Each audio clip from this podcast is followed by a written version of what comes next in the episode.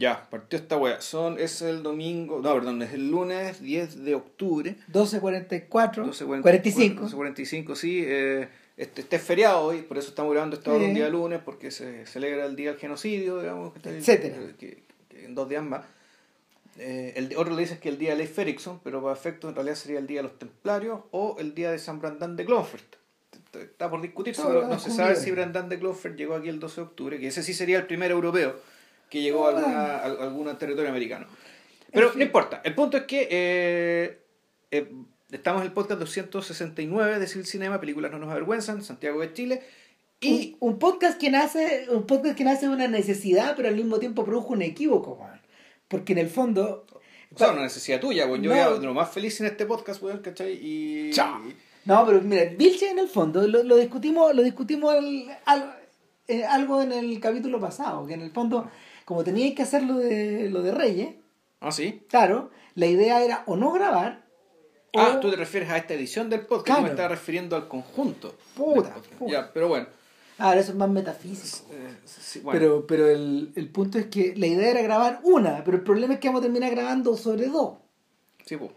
Eh, Bueno, la 1 originalmente íbamos a grabar sobre Isole Ignoti, eh, los, desconocidos, los de- desconocidos de siempre, o sospechosos de siempre, o Rufufu, son los distintos nombres que o Big Deal o Madonna Street. que el nombre en inglés. o- y, claro. y- y- y los británicos la, la- la bautizaron ¿Le pusieron otro nombre? otro nombre.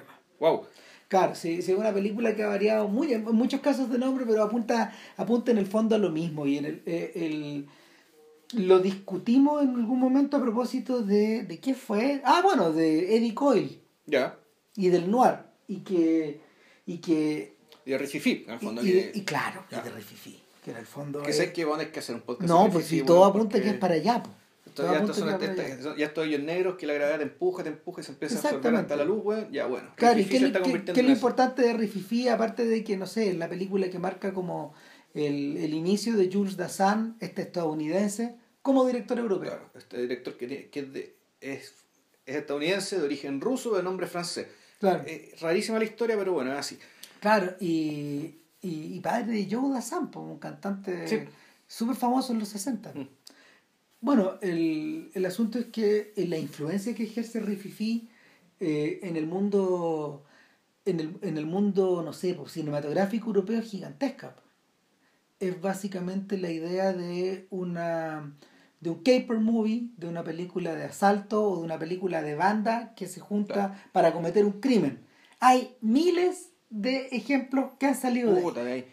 Hasta donde, claro, pero aquí, donde, donde aquí el, el elemento de la el elemento suspenso no, no, no depende tanto de la violencia, sino de la precisión. Claro, de hecho, eh, De la precisión, las, la- las casualidades que, que, que interrumpen esta precisión, el hecho de que tienes cierto tiempo para hacer lo que tienes que hacer y no más, por lo tanto se necesita experticia. claro, Y la experticia im- implica cierto tipo de persona ¿cachai?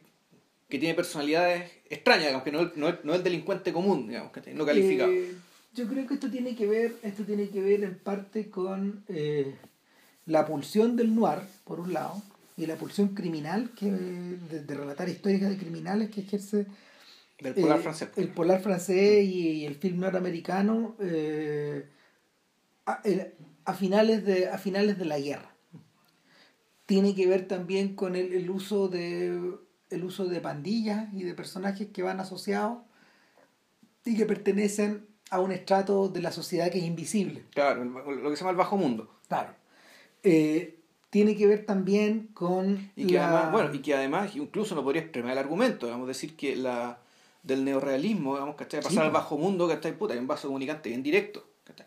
Y de, y no es casualidad, digamos, ¿cachai? Que esta película que vamos a hablar ahora, Los Desconocidos de Siempre, puta, también tiene también tiene esa, esa vocación, de hecho los paisajes son súper reconocibles, son los mismos, están filmados más o menos de la misma manera. ¿Te acordás que con motivo de, te acordás que con motivo de Fellini y, y, y- y cuando, cuando empezamos a hablar del, vi- de Il Bidone, y te dije que el bombazo de Rififi había sido tan grande, Que el todo el mundo tenía que hacer uno, claro. todo el mundo tenía que hacer su Rififi. Y, y, eh, y Fellini, en el fondo, la, la estructura que se le ocurrió para poder hacerlo era colgarse de Ibiteloni, de los inútiles. Y finalmente lo que hizo fue virar a sus inútiles hacia el mundo criminal. Claro, es el bajo mundo. O sea, ¿qué pasaría si estos hueones en, algún- en algún momento de desesperación, ya, Claro, se pasan para los era, lados? era, era tan patente eso que utiliza Aldo Fabrici. que, que, hace un personaje muy similar. Uno de los, uno de los actores de, de los inútiles. Entonces, eh, eso ya flotaba en el aire, eso flotaba en el aire como para que está cinco años después, cinco años después, la forma... Rififi es del... No, ¿y Bidón es del 54? Del 55. ¿Y Rififi es del...? 53, 54, por ahí es creo. Y el...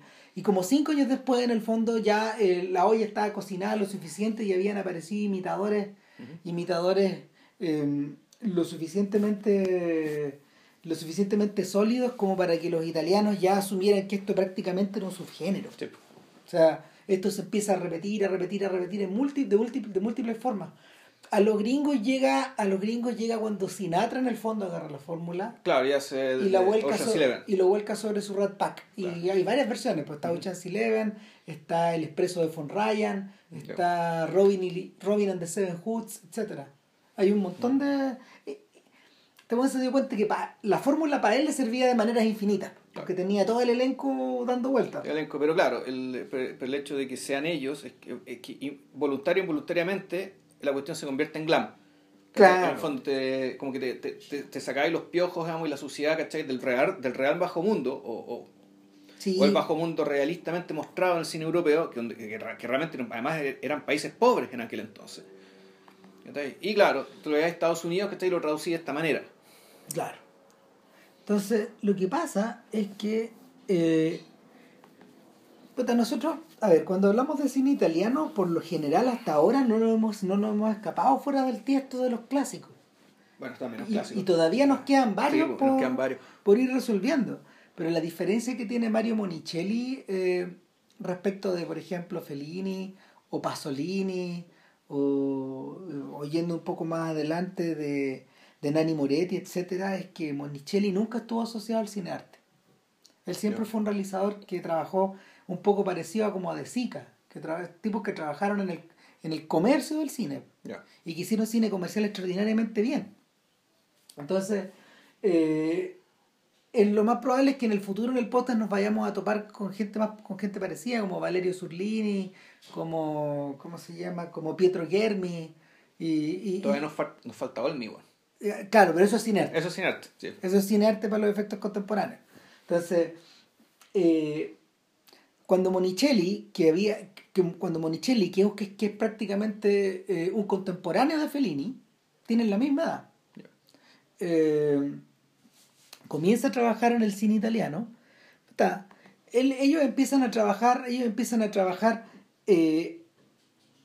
prácticamente no sé, pues se monta un, la, carrera de Monicelli se monta un poco con la también con la de Rossellini, es decir, empiezan a trabajar antes de la guerra, en la era de los fascistas, ¿cachai? Hacen películas durante, durante en, ese momento y luego luego eh, derivan hacia mm, luego derivan apoyado en el neorealismo hacia un cine comercial. ¿Qué diferencia tenía Monicelli? Que Monicelli tenía de, de su lado a Toto. Ya. ¿Cachai? Monicelli es un gallo que hizo muchas películas con Toto. Ahora, ¿quién es Toto? Puta, Toto es uno de los grandes actores europeos del siglo XX. El problema Toto me decís tú, el Chaplin italiano, digamos. Claro, lo discutimos la otra vez, ¿o no? No, creo que no. Nunca hemos mencionado a Toto eh, de, una manera... Ah, tiene una cara estupenda, es como una mm. cara como media, media como de, de, estatua, es un viejo carepalo finalmente. Es el viejo italiano que se las sabe todas. ¿Cachai? Y Toto tiene, Toto tiene eh, a ver, los filmes de Totó son eh, filmes de comediante, eh, pero donde la personalidad de él se irrumpe por encima del personaje siempre. ¿Cachai? Entonces, estamos hablando de personas que filmaron no 100 películas, 200 películas. ¿Cachai? Gente que trabajaba sin parar. Gente que en el fondo su, sus niveles de reconocimiento popular eran gigantescos. Y, ese es el punto donde, donde esta idea farsesca del personaje que se la sabe toda o de que, queda, o de que cae parado eh, de que cae parado en los escenarios más, eh, más implausibles.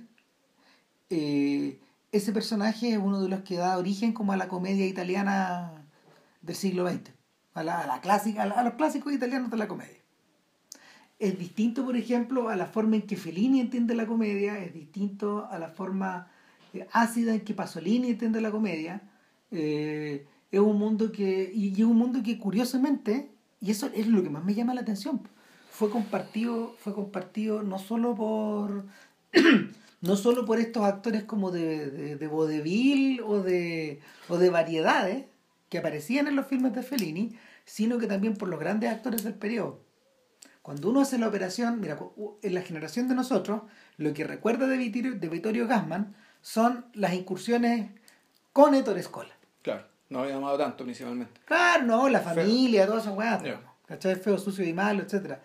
Pero en realidad lo que recuerda la generación de tu papá y la- lo que recuerda la generación de los abuelos, en el fondo, de nosotros, son las comedias. Vittorio Gassman es un comediante, Los Brancaleones. ¿cachai? Eh, Vittorio, los monstruos. Vittorio Gassman es un comediante, no es un actor serio. Entonces, el, y, y, y de alguna forma lo mismo ocurría para el joven Mastroianni. Y para, y para gente como Renato Salvatori, por ejemplo, que es uno de los tipos que aparecen ahí No, no, ahí, ojo, aquí Renato Salvatori era, él tiene un papel dramático feroz en Rock en Roque su hermano, claro. ¿De acuerdo? O sea, en el fondo era, Pero- entre, era, entre comillas el malo, el antagonista pero, de su pero, hermano. pero, pero en cierta medida estos otros también llegaron a esos papeles. Claro, pero esto- este, Roque su hermano ya es del año 60, es decir, es dos años después de este. Es posterior. Pues. Bueno, piensa que piensa que la piensa que lo- los grandes roles dramáticos de, de, de Mastroianni, Noti Bianchi, por ejemplo, esas cosas son, par- son, paralelas. Son pues. manos de esta época. Claro, pero, don- pero ¿qué hacían? ¿Qué es lo que más hacían? Comedia. ¿Cachai? Eh, trabajaron, trabajaron un poco de todo, o sea, trabajaron haciendo un poco de todo. Pero, pero, pero la, lo- lo- los verdaderos éxitos de estos gallos eran las comedias. O sea, uno lo que podría inferir es que en realidad el, que, que el, el interés de la- del público digamos, era la comedia Sí.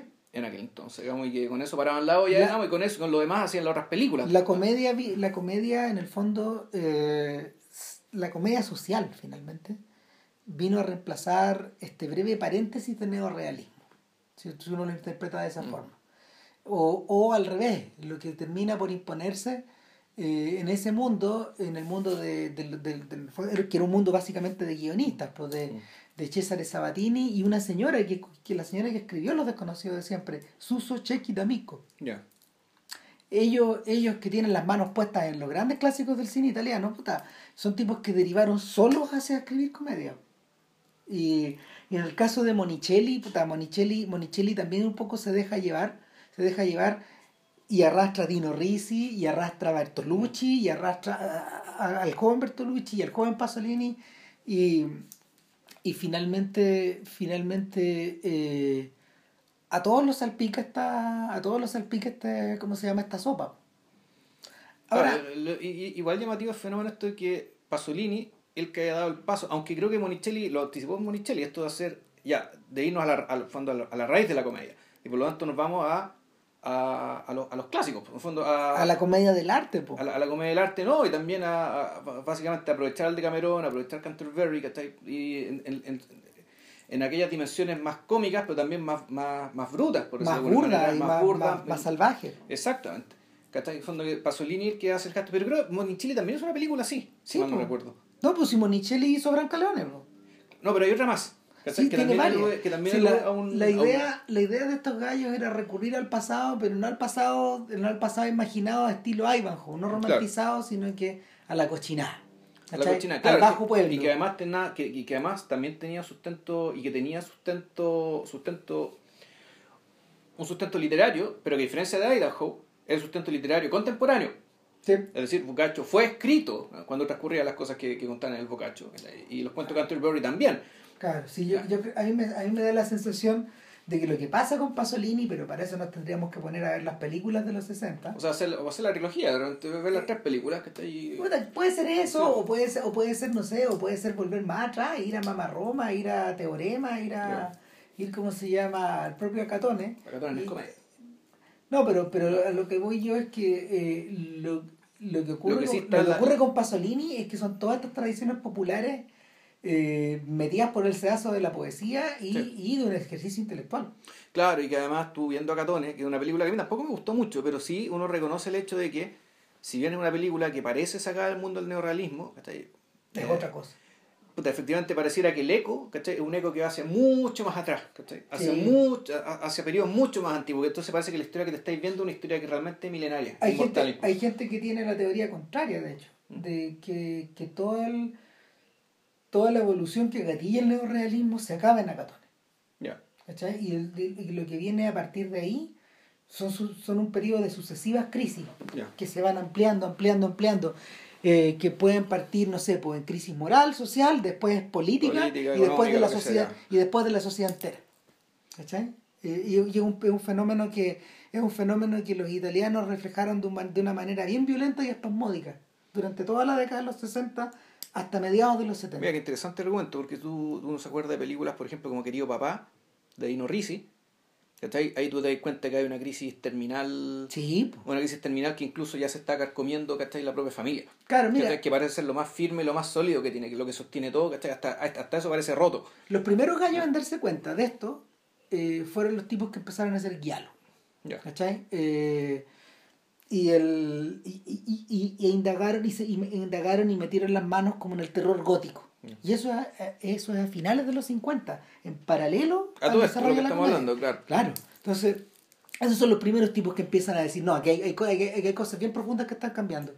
Y, y, y, y de, de- de ahí mismo, de ahí mismo, de, de ese- del mundo de Mario Bava y de Lamberto Bava, emergen otros sujetos como Joe D'Amato, que son personajes que han probado en todo. Joe D'Amato hizo Yalo, Ya. Joe D'Amato hizo comedia. Joe D'Amato hizo películas policiales. Joe, Joe D'Amato hizo esta... Joe D'Amato imitó a... Y, y- y, bueno, en cierta medida... este- este- no son grandes directores, también Tinto Brass, por ejemplo. Gente como que se colgaba de las modas. Eh, cuando Liliana Cavani estrena Portero de Noche e inaugura esta idea como del... del esta relación rara como entre el, entre el sexo, la desviación y el nazismo. Y el nazismo, claro. Claro, Joe D'Amato Cruces el porno nazi. de hecho. Y, y, y termina haciendo pornografía en, los en los 80 y en los 90. Un señor mayor. Entonces, eh, el, el, Joe D'Amato hace el viaje completo. El viaje en el fondo que nadie se atreve a tocar con las manos. po. Pero, pero finalmente, finalmente esta hay, hay una, hay una, y yo creo que aquí nos podemos acercar a Monicelli, hay una relación que tienen los italianos o los directores italianos como con la, como con, como con el lado, como con el lado corrupto, como con el, con la mm, con, con, con el lado como débil de la naturaleza humana. Que po. más- es que mira, claro, a ver, ahí hay dos cosas. El tema, la- las crisis o, o el- o el, o el diagnóstico respecto a la sociedad que se cae a pedazos, ¿cachai? Eh, y, que, y que tiene distintas expresiones. eh, eso es una cosa y otra cosa, eh, otra cosa distinta es, es, es lo que es básicamente algo que es constitutivo del ser, eh, que yo creo que es constitu- constitutivo del ser italiano, ¿cachai? Y que lo hemos citado varias veces acá a partir de la frase esta de, de Buñuel, ¿cachai? Cuando dice que en, en su libro del último suspiro hay una frase que no se me olvidó nunca, cuando esto de que los italianos realmente lo mismo es porque no creen en nada. Sí. O sea, bueno, no, no creen en nada. Entonces, claro, nosotros hemos, hem- hemos hablado de esto digamos, a partir también de las películas argentinas, por ejemplo. Hay cierta, hay, hay cierta cosa que llegó a Argentina, digamos, ese cierto de ser, que nunca lo abandonó. Y que, no, y que, al igual que Italia, digamos, Argentina es un país prácticamente ingobernable, digamos, ¿cachai? O gobernable por razones ¿cachai? distintas a lo que hace que un país sea gobernable, que otros países sean gobernables. Entonces, el efectivamente, ¿qué es lo, qué es lo que está detrás? Puta, hay, hay una, hay una especie de astucia, mala fe, cinismo, weón, ¿cachai? Una capacidad para sobrevivir, para una, una capacidad para sobrevivir, weón, eh, en medio de- eh, como ratón en medio de los conflictos más tremendos. Claro, una, la capacidad de engañar y de autoengañarse, ¿cachai? Claro. Eh, y que, pero que, pero que eso está pero eso es entendido como una estrategia de sobrevivencia, como dice, como dice Cristian, digamos, eso no tiene que ver necesariamente con una maldad moral No. Innata. No, no tiene que ver con la corrupción, aunque la toca por el lado. Aunque, y, y eso termina, termina expresándose digamos, en, corrupción, en, en corrupción política, que termina, que a su vez la corrupción política se vuelve ¿cachai? parte del decorado y efectivamente el- un, el- un país puede vivir con eso y puede, subsistir, puede subsistir con eso y de hecho subsiste. Ahora, en el caso de Argentina, como decía el The Economist, al costo de que Argentina va a ser una promesa permanente, ¿cachai? porque el momento, el salto de Argentina para el desarrollo ya no llegó. O sea, Argentina está condenada a ser lo que es para siempre. ¿Cachai? O sea, Es el diagnóstico, digamos, que, que tiene estos gallos a partir de la debilidad institucional, que a su vez uno podría atribuírsela a, a, a esta, esta, básicamente es una sociedad no confiable, de la no confianza, sobre todo en las instituciones. Porque eso, esa es la paradoja, la confianza interpersonal, digamos, ya puede funcionar muy bien, puede haber un montón de clubes, asociatividad, la gente se gusta jugar a la pelota, andar en bicicleta, a, lo que sea, digamos, pero eso expresado en términos políticos, cuando hay poder real de por medio, la hueá se cae a pedazo. Aquí en Chile al revés, Aquí en Chile, al menos hasta hace poco, hay una confianza muy grande hacia las instituciones y una espantosa, eh, una pésima confianza interpersonal, con muy poca asociatividad y muy poca capacidad de la gente de relacionarse unos con otros, digamos, Sin, sin haber coerción de por medio. El, en, en las dos películas, porque vamos a hablar de una segunda película también, no solamente Los Desconocidos siempre, eh, vamos a hablar de una segunda película que es La Grande Guerra, que es la película que inmediatamente posterior a... Y, es la que en el fondo el éxito, el, el, los sucesivos éxitos de Monicelli los llevan a realizar, pues este es el filme serio de él. Claro, pero aquí me, es interesante lo que pasó. Yo entre los créditos me di cuenta algo, que esto es, esto, esto es titulado como una película de Dino de Laurentiis. Sí. O sea, el gran crédito, digamos, el gran nombre que está es Dino de Laurentiis.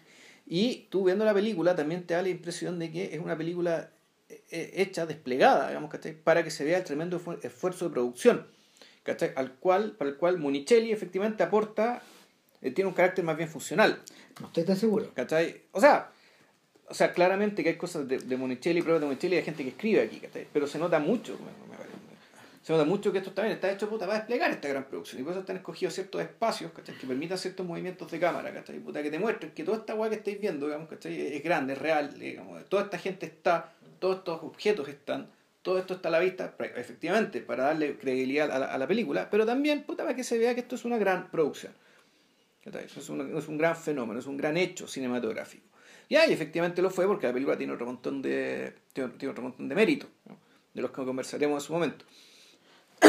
Ahora, eh, empezamos con lo desconocido de siempre, mejor. Sí, claro que sí. Ahora, el, el origen de los desconocidos de siempre eh, eh, y de los sospechosos de siempre, porque finalmente esa es la traducción.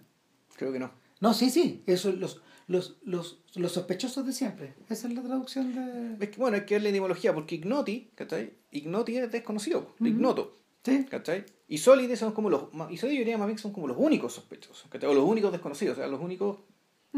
Ahora, pero esto está, viene a partir, ese nombre viene de la, de la letra del... No, de la selección policial, po. Claro, de la sección policial cuando, cuando se, se informa el... Que, todavía no se cierra la película. Todavía no se sabe, pero lo que pasa es que en estos recortes todavía no todavía tú no cachai quiénes, quiénes son, pero sí sabes quiénes son.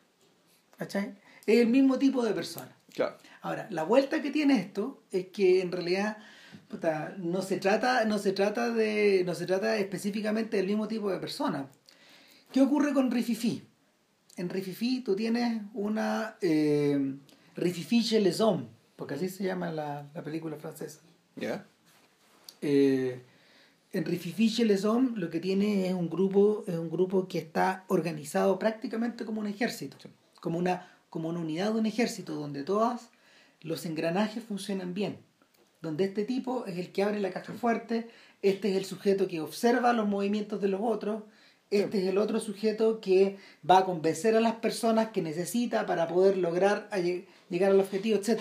Lo que tú tienes en el fondo es Michael Mann, hit. ¿Cachai? Hit, hit de refifi.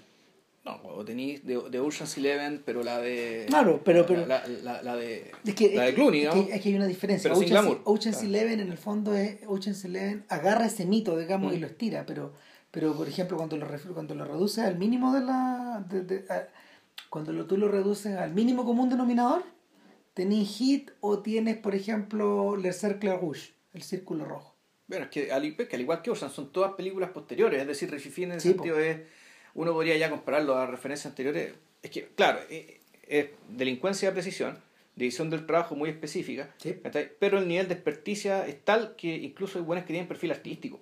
Sí, pues y temperamento artístico. Entonces, eh, y hay un detalle más. Hay un detalle más, la inevitabilidad del destino. Hmm. Eso es lo que tiene Rififi. En las escenas finales de Rififi, cuando ustedes la vean, y cuando, ahí cuando la discutamos, uno se da cuenta de que en el fondo el destino es inevitable te cae como un mazazo. Eso también, por ejemplo, lo, también se lo, se lo conserva en, en esta otra película de, de Melville, po, esta que nos gusta tanto, ¿cómo se llama? El, el ejército de la sombra. Eh, no, no, no, la anterior. Esta, Bueno, esta está de Bob Le Flambeur. Bobby Flambert, también, pues, también está la inevitabilidad del destino. Claro, ahora, bueno, eso es parte de las reglas del género, es decir, y del, del, del, Claro. de las circunstancias, digamos, éticas, eh, del- de, lo que era la moralidad o el moralismo, la moralina, digamos, que de la época respecto a que el delincuente no puede salirse con la suya, por virtuoso, capo, que sea. Claro. Y eso naturalmente cambió con los años. Sí, O sea- yo, yo, yo diría, yo diría que va más allá de la moralina, y o sea, se descuelga de la moral, pero en el fondo es una suerte como de. es una suerte como de. de arabesco artístico también. O sea, cuando, cuando en el Expreso von Ryan, por ejemplo, después de todas las aventuras de los personajes, ¿cachai? El capitán que, que es, Que Sinatra, Sinatra, decide, weón, decide, ¿cómo se llama?, eh, hacer un último esfuerzo para salvar el tren, ¿cachai? Eh, lo que tú tenías en el fondo es un final, eh, son estos finales que no, me, a ver, no son finales infelices, pero son, son finales que en el fondo tienen una estructura, una forma. Es como la muerte de los siete samuráis. ¿ya? ¿Cachai? Eh, Von Ryan va corriendo por la línea del tren y nosotros, y, y, y todos se han ido salvando así, él se queda al final y él va corriendo, corriendo. Y justo cuando está a punto de subirse lo acribillan, digamos. Ya. Y cae. Y la película se cierra así. ¿Cachai? Se cierra así con el tipo cuando, cuando el, el tipo cae y eh, la cámara, la cámara está, observ- está observándolo caer y va aumentando la distancia. Ya. ¿Cachai? Y, y, y la distancia que es, es la distancia que no que aleja a los vivos de los muertos, Claro. finalmente. Entonces, esas estructuras tienen O- esa forma. O que convierte todo esto, todo esto en un, en un hecho de guerra más o en un hecho delincuencial más, digamos. El- Claro, lo convierte en un, en un hecho de prensa. claro. Eh, eh, recién terminando de ver la Grande Guerra, uno, yo, o sea, yo pensaba, puta, esto, este tipo de estructuras ya no se pueden dar en este mundo actual, porque en el fondo, hay, no sé, po, los- la- las estrellas ya no mueren en sus propias películas. Eh, Hollywood no acepta esta clase de finales, ¿cachai? Eh, y eh, el cine, el cine de, el- o sea, la, narración para los multicines ya no se estructura de esta manera. Mm. Entonces, esto también tiene que ver con los finales operáticos, po, anclados también en la tragedia. Entonces, eh, tiene un poco que ver con eso. Eh, y el, el. En el caso de los desconocidos de siempre, es un poco mirar ese mundo, pero con algo de sorna. Con algo de sorna, con algo de humor, con algo de cariño. Y tú decís, bueno, aquí la, la vuelta acá no está. No está en que esta estructura de esta estructura dominada por el destino o dominada por la tragedia la, por- la contiene, la contiene, porque cuando uno mira abajo de la, de la alfombra ahí está, Sí, pues. pero, pero el pero esto está mirado con cierto sesgo cariñoso, ¿cachai? Con cierto sesgo humorístico. O sea, mira, aquí ya. Aquí voy a empezar a tirar los spoilers nomás, ¿cachai? Sí, no, y, no, y siquiera vamos a contar la película por orden, sino yo quiero partir por el final. Así que si no han visto la película, vayan a verla, paren y cuando terminen, vuelvan ahora. Uno, dos, tres. Ya. A ver, y al final de la película a mí me dice mucho respecto de, en realidad, qué fue qué era lo que estábamos viendo. Sí. Porque el, el final de la película, una vez que el. Una vez que eso todo salió mal, Una vez que todo, que- o sea, todo salió mal, pero no salió tan mal. ¿Por qué? Porque no lo- no- que todo salga mal es que te agarran. Claro. No te agarran. no los pillaron. No las pillaron. Los buenos salen, no logran hacer su robo, se cruzan por una tremenda vía que tiene una bifurcación. Y eso tú decís, ya, puta, ¿por qué me están mostrando esta calle de esta manera? Entonces tú decís, bueno, después, después te empiezas a dar cuenta. Cada uno de los tipos se empieza a separar. Claro, salen como, salen, salen, Salen los cuatro juntos, Salen los cochinos, ¿cachai? Con lleno de claro, hubo una explosión. Una explosión involuntaria. Es como si, es como si vinieran de las minas. Sí. como si O de vinieran, las trincheras, bueno. o, donde- o como sí. si vinieran del infierno. Sí. Es el amanecer en Roma. Claro, entonces viene el infierno y resulta que uno dice, no, no, eh, ¿y qué tú, no seguís? No, no, no, tengo que tomar la micro para acá. Tengo que, tengo, eh, Mastroianni dice, me voy a tomar el tranvía. Y como está, como está con la mano entablillada, se sube y dice, se sube y dice inválido y pasa. pues. Claro. Claro. Claro, y Haciendo la pillería hasta el final. Y, y les dice algo también, les dice, para todo efecto, yo a ustedes no los conozco. Bueno, y se va. Después, eh, eh, Ferrabote, creo que se llama, el tipo, que, el, el tipo que tenía la hermana rica, la Claudia Cardinale. No, no, no es Ferrabote. No, no, tiene tiene Sí. otro nombre. El viejito es Ferrabote. No, no, es Michele o Ferrabote. Ah, Mira, no, no. aquí está. Este señor se llama... Bueno, este, este sujeto llega, el de la hermana, y le dice, eh, me quedo esperando el tranvía, no esperen que yo me mueva. Claro, yo el tranvía a otro lado. Y, quedan dos nomás. Y quedan dos. Quedan el viejito, que no es Totó. Yo, yo, yo, creía que el viejito era Totó. No, no, no. No, Totó es, Totó es, Totó es el, abre, el abrecaja. Sí, pues. no, el artista. Totó es un personaje tan importante en el cine italiano que él no puede entrar al principio de la película. Él tiene que entrar al medio. Ya. Y claro, y tiene que entrar como rodeado. Eh, él es el, que, el único que está bien vestido, de hecho, con sombrero y todo. Siendo un delincuente de siete suelas que siempre está está que lo vienen los pagos. Pues, pues, claro, no, pero Totó, claro, Totó. Totó es un sujeto para estos efectos que eh, lo tiene, es el único que sabe cómo abrir estas cajas fuertes y al mismo tiempo. Eh, Ferribote, Michele. Ah, Michele, Michele Teto Ferribote, sí. O sea, entonces eh, Ferribote se va, entonces queda el viejito, que es una especie de un personaje bien extraño, que es como un animalito. Es un personaje que siempre Campanelli. está comiendo. Campanelli, claro. Eh, el actor se llama Carlo Piascani, Piascane, no lo conozco. Pisacane. Pisacane. Y se queda junto con Vittorio Gassman. Es un actor, es un actor clásico de películas, de películas italianas y de hecho él aparece en, varios, eh, en varias ocasiones en la trilogía del dólar. Ya. Ah. Él se repite. si hace una idea, es, como el viejito pelado de Benny Hill. Sí, es un poco eso. Es un viejito chiquitito, Que, que básicamente lo que hace es querer comer dulces como todos los viejitos siempre estar comiendo. Y es, un niño. Y es como un, niño y un animalito que se contenta con lo básico, digamos, ¿cachai? es, un, señor tan anciano que ya regresó a la niñez finalmente. Claro, y, pero además, y el más pobre y el más zarapastroso de todo. No, el, tipo en el fondo dice, pero el, tipo, el tipo anda con el disfraz del ladrón, de hecho, mm, además. Sí, anda así, sospeche de mí, ¿cachai? Sobre todos los otros weones tratan de hacer la finta, de, de, pasar por clase media empobrecida. Claro. Este weón no, no, ya perdió el pudor. Claro, eh, eh, en el fondo, eh, y, finalmente, en el final eh, escapando de unos policías, esta pareja, Campanelle y, y, Pepe. Porque, porque es tan rara, pues es tan animalito, que te, puta, se robó un, un, un reloj, una alarma, ¿cachai? Que había en, el departamento donde iban a hacer el robo. Y empieza a sonar al lado de los pacos. Pues, entonces los pacos empiezan a perseguir.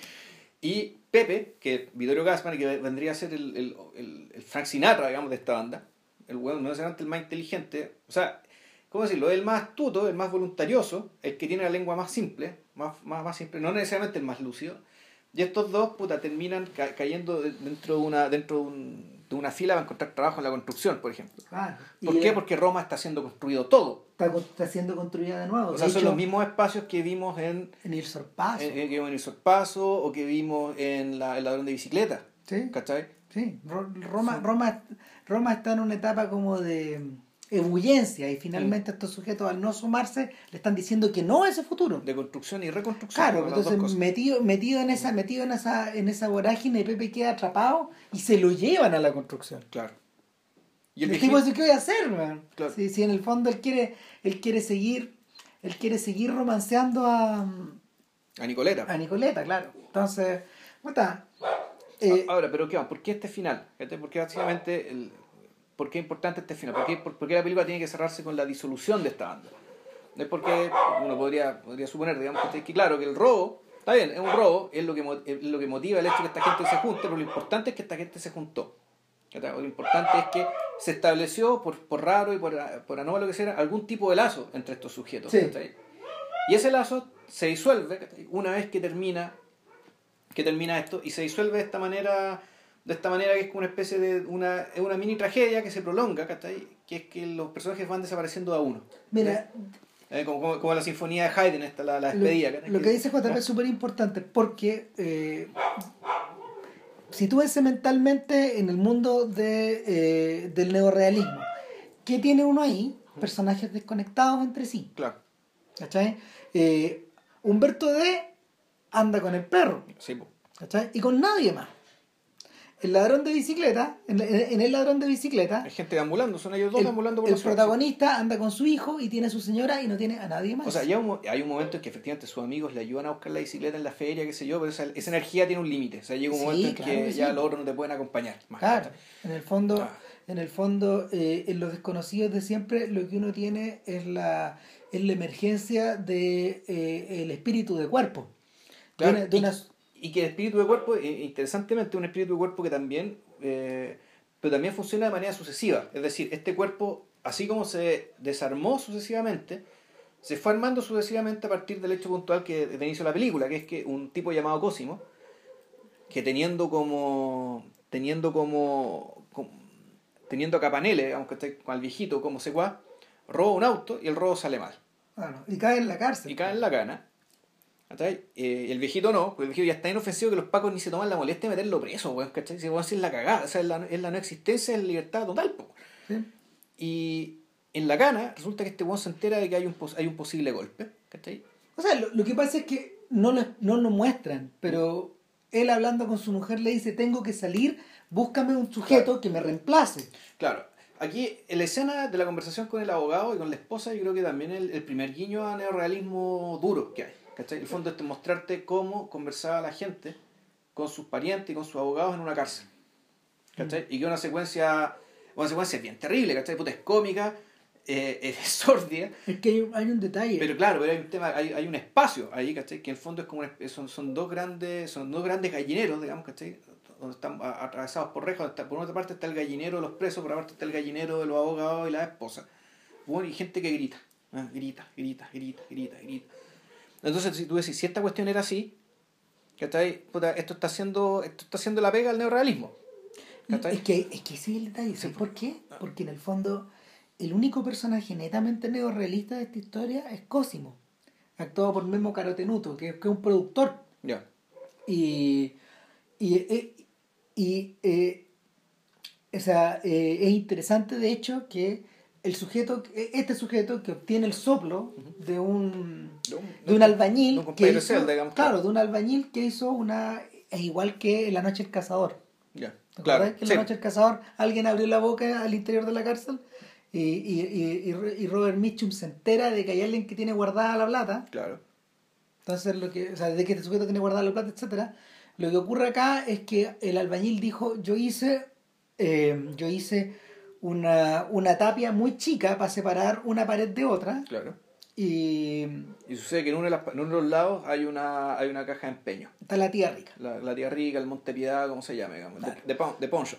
Claro. Entonces, eh, al, te- al tenerlo ahí, el golpe está servido. Claro. ¿Cachai? El problema es que el bueno no puede salir de la cana. Entonces dicen, ya puta, consíganse un chivo expiatorio, un pecote, creo que es un pecore. El pecore vendría a ser como el tipo, el fall guy, ¿cachai? El tipo que, Sí. que confiesa el crimen por mí, yo Claro. le pago cierta plata y yo salgo. Entonces, eso es lo que gatilla la historia. El hecho de que se empiecen, yo conozco a este weón. Y yo conozco, pero Yo- este ¿sabes weón es- sé que, puta, yo no puedo, pero sabes que conozco a este otro que sí puede. Claro. Y así, empieza la secuencia y empezamos a conocer a los desconocidos de siempre. Claro, son gente que está en el fondo circulando, circulando en los márgenes de la criminalidad, en parte a, a- a veces, a veces, a veces por pobreza, a veces por Sí. origen social, a veces por a veces por cómo se llama, por desgracia, etcétera. Hay otro- claro, el personaje más troyánico es uno que tiene un negocio convencional, que es un fotógrafo. Tenía el negocio. Tiene un negocio convencional. Pero también se dedica al otro, es decir, tiene una pata, Claro. una pata en cada mundo. Pero resulta que todos los buenos tienen prontuario, pues entonces si, si, si, se, si se incriminaban por el robo del auto. Caía ahí por más. les caía, claro, les caía pesada la mano. Entonces, Entonces el tema es buscar un virgen. claro. Ya. Y van y dan con el Pantera, pues con Pepe. ¿Cachai? Que, que, que- Aparición estelar de Vittorio Gassman en, el- en el cine italiano, no sé, la película que lo convirtió en estrella. Sí, entonces lo que, lo que, lo que ocurre, lo que ocurre con este personaje es que. mira, ¿sabes que esencialmente parece salido de otro género? De los filmes de boxeadores, po, de los filmes de aventura, ¿no es, no es un personaje que pertenece físicamente a ese mundo. No, o sea, el, o sea, por una parte, es el, este, el, igual uno podría decir que este es el, el babar, digamos, el, el bravucón, el, el fanfarrón, que es muy italiano, que es típicamente italiano. ¿cachai? Pero al mismo tiempo yo me acordé inmediato, ¿cachai? Al verlo a puta, al Ostad Bender, por ejemplo. Ah, pero ¿cachai? claro. O sea, este personaje que so- sobre la base del ingenio, la, fa- la facilidad de labia, la buena pinta, el buen aspecto, ¿cachai? O sea, bueno, la- el atractivo físico, y puta, la, una moralidad campante. campante, no necesariamente malévola, digamos, ¿cachai? Pero una moralidad al fin y al cabo. Puta, el weón zafo. Resulta que este es un boxeador, un boxeador chanta, pues, Chanta, te- te- te lo muy malo. Muy malo, ¿cachai? Que demuestra que el weón no aguanta ni dos segundos, digamos, lo noquean, y de esa forma dicen que el weón acepta. Cuando el tipo acepta, a mí me ocurre una, una de las escenas más divertidas que me toca ver en años, ¿cachai? Que es cuando el weón va y confiesa el crimen, ¿cachai? Entonces, el weón montan, él monta una especie de espectáculo ante el juez diciendo, pero quiero pedirle perdón a este hombre inocente, ¿cachai? Y, y, y, y- y Cosimo hace el show también, y los dos hacen un show que es divertidísimo, Y es patético. patético en toda su falsedad, ¿cachai? Terminaron de hablar, ya, sean los dos o padres. sea, los dos Entonces, Claro. puta, digo, maravilloso. po. Entonces, Bueno, eh, bueno, aquí la efectividad... Aquí, bueno, ¿por, por qué funciona la comedia ¿cachai? en esta película? La de partida, bueno, funciona porque los actores son muy buenos, aunque no todos los actores tienen registro cómico. No. el personaje de Mario, inter- interpretado por Renato Salvatori, prácticamente tiene unos poquitos guiños cómicos, ¿cachai? Pero realmente no muchos. No, en el fondo, en el fondo él es un pícaro.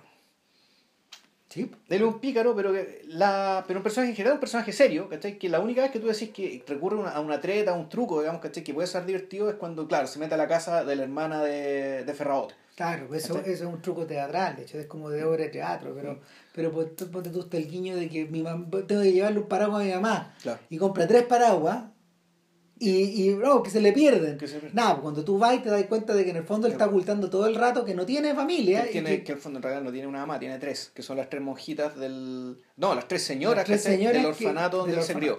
Claro, Entonces después que tú decís va y cuando están cuando se van a robar la cámara porque necesitan porque esto es un robo de precisión pues entonces como no pueden entrar a la- tienda del- donde está la, la caja fuerte tienen que comprar una cámara y aquí está el tema del guiño al cine ¿cachai? entonces esta frase creo que decía Ascaño Caballo digamos, no sé si, se la, si es de él o se la copió alguien que todas las grandes películas puta, hablan de la vida pero también hablan del cine Mm. En algún momento meten al cine dentro de la ecuación. Y aquí el cine lo meten dentro de la ecuación también. Eh, pero bueno, la escena cuando se roban la cámara, este buen compra tres, tres delantales del tres pato, del pato, del Pato del pato Donald. Pues, ¿Para qué? Para, para- para estas tres señoras. Pero claro, este personaje es un, personaje... eh, este es el personaje el primero que se baja, de hecho. Este es un personaje que no participa en el robo finalmente. Porque, eh, porque bueno, la película lo, lo caracteriza así, pero aquí lo importante creo yo es que esta es una película que, como dice Ramírez, el destino está ahí y va a estar y va a pasar lo que tiene que pasar. El mérito de la película es que tiene que engañarte respecto a decirte, bueno, pero ¿cómo va a pasar este destino? Es decir, ¿cuáles son las fuerzas que van a ayudar y sobre todo las fuerzas que parece, pare- que parece ser que van a amenazar el éxito del, eh, de- de este empeño? Y buena parte del tiempo de la película creo yo que se gasta en la aparición y desaparición de, esta, de, estos pistas, de estas pistas falsas, de, de estos arenques, de estos, los arenques rojos que llaman los gringos, el red herring, esto, esto que parece que ya, esto va para allá. No, no, no, no era esto. No, final, es- esto parecía importante, pero no es importante. Entonces las cosas aparecen y desaparecen, digamos, y entonces eso le... Y es un mérito del guion, creo yo, digamos, que de hacer que... Mira, en, en- en- para mí la pregunta fundamental en el fondo es que ¿qué hace que estos sujetos no puedan hacer la weá bien? Entonces, el, a- a- cuando uno empieza a planteárselo, Es que no son profesionales, pues. exacto. No, pues son, son todos amateurs. Son todos unos amateurs. pues, Entonces, en este, en este mundo de precisión, estos sujetos están condenados a la pobreza, al Claro. fracaso, a quedar de lado. Y si tienen suerte, no caer preso. ¿En qué sentido esto se monta con el mundo italiano de la era? En que, lo que los valores que te estaba vendiendo la prensa, el cine, los inicios de la TV, eran todos los contrarios. Cuando uno enfrenta a los desconocidos de siempre con el sorpaso, por ejemplo, con este tipo que anda en este, con este tipo que no tiene ni uno, pero que anda en un deportivo Claro. y que anda mm, Y sin ningún mérito aparente. Sin exactamente. ninguna calificación, solamente Claro. su buena labia, ¿cachai? Y lo, Claro. lo que ya hablamos. Mira, en el bidone, en el bidone, eh, Fellini hace un apunte que es brillante. Y, y es que en el fondo los protagonistas de esta historia, eh, Fabrizi, Richard Weishart y. ¿Cómo se llama este otro sujeto? Broderick Crawford.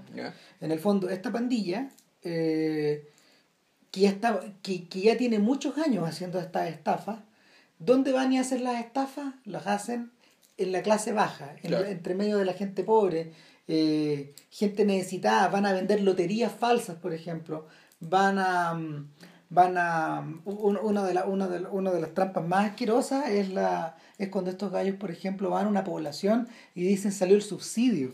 Terminen de pagarnos la plata y les entregamos las casas y se quedan con las casas. Entonces el la para poder para poder eh, recorrer ese cuarto de milla extra que separa a estos profesionales de estos amateurs tenéis que estar con un nivel de deshumanización similar al de, al de otros estratos de la sociedad que renuncian a esa parte humana para poder, para poder ir escalando encima de las cabezas de los otros. Sí, bueno, es como que es como cuando Jordan Belfort, ¿cachai? Toma la decisión, bueno, ¿por qué le estamos robando a gente pobre si podemos robarle a los ricos, bueno?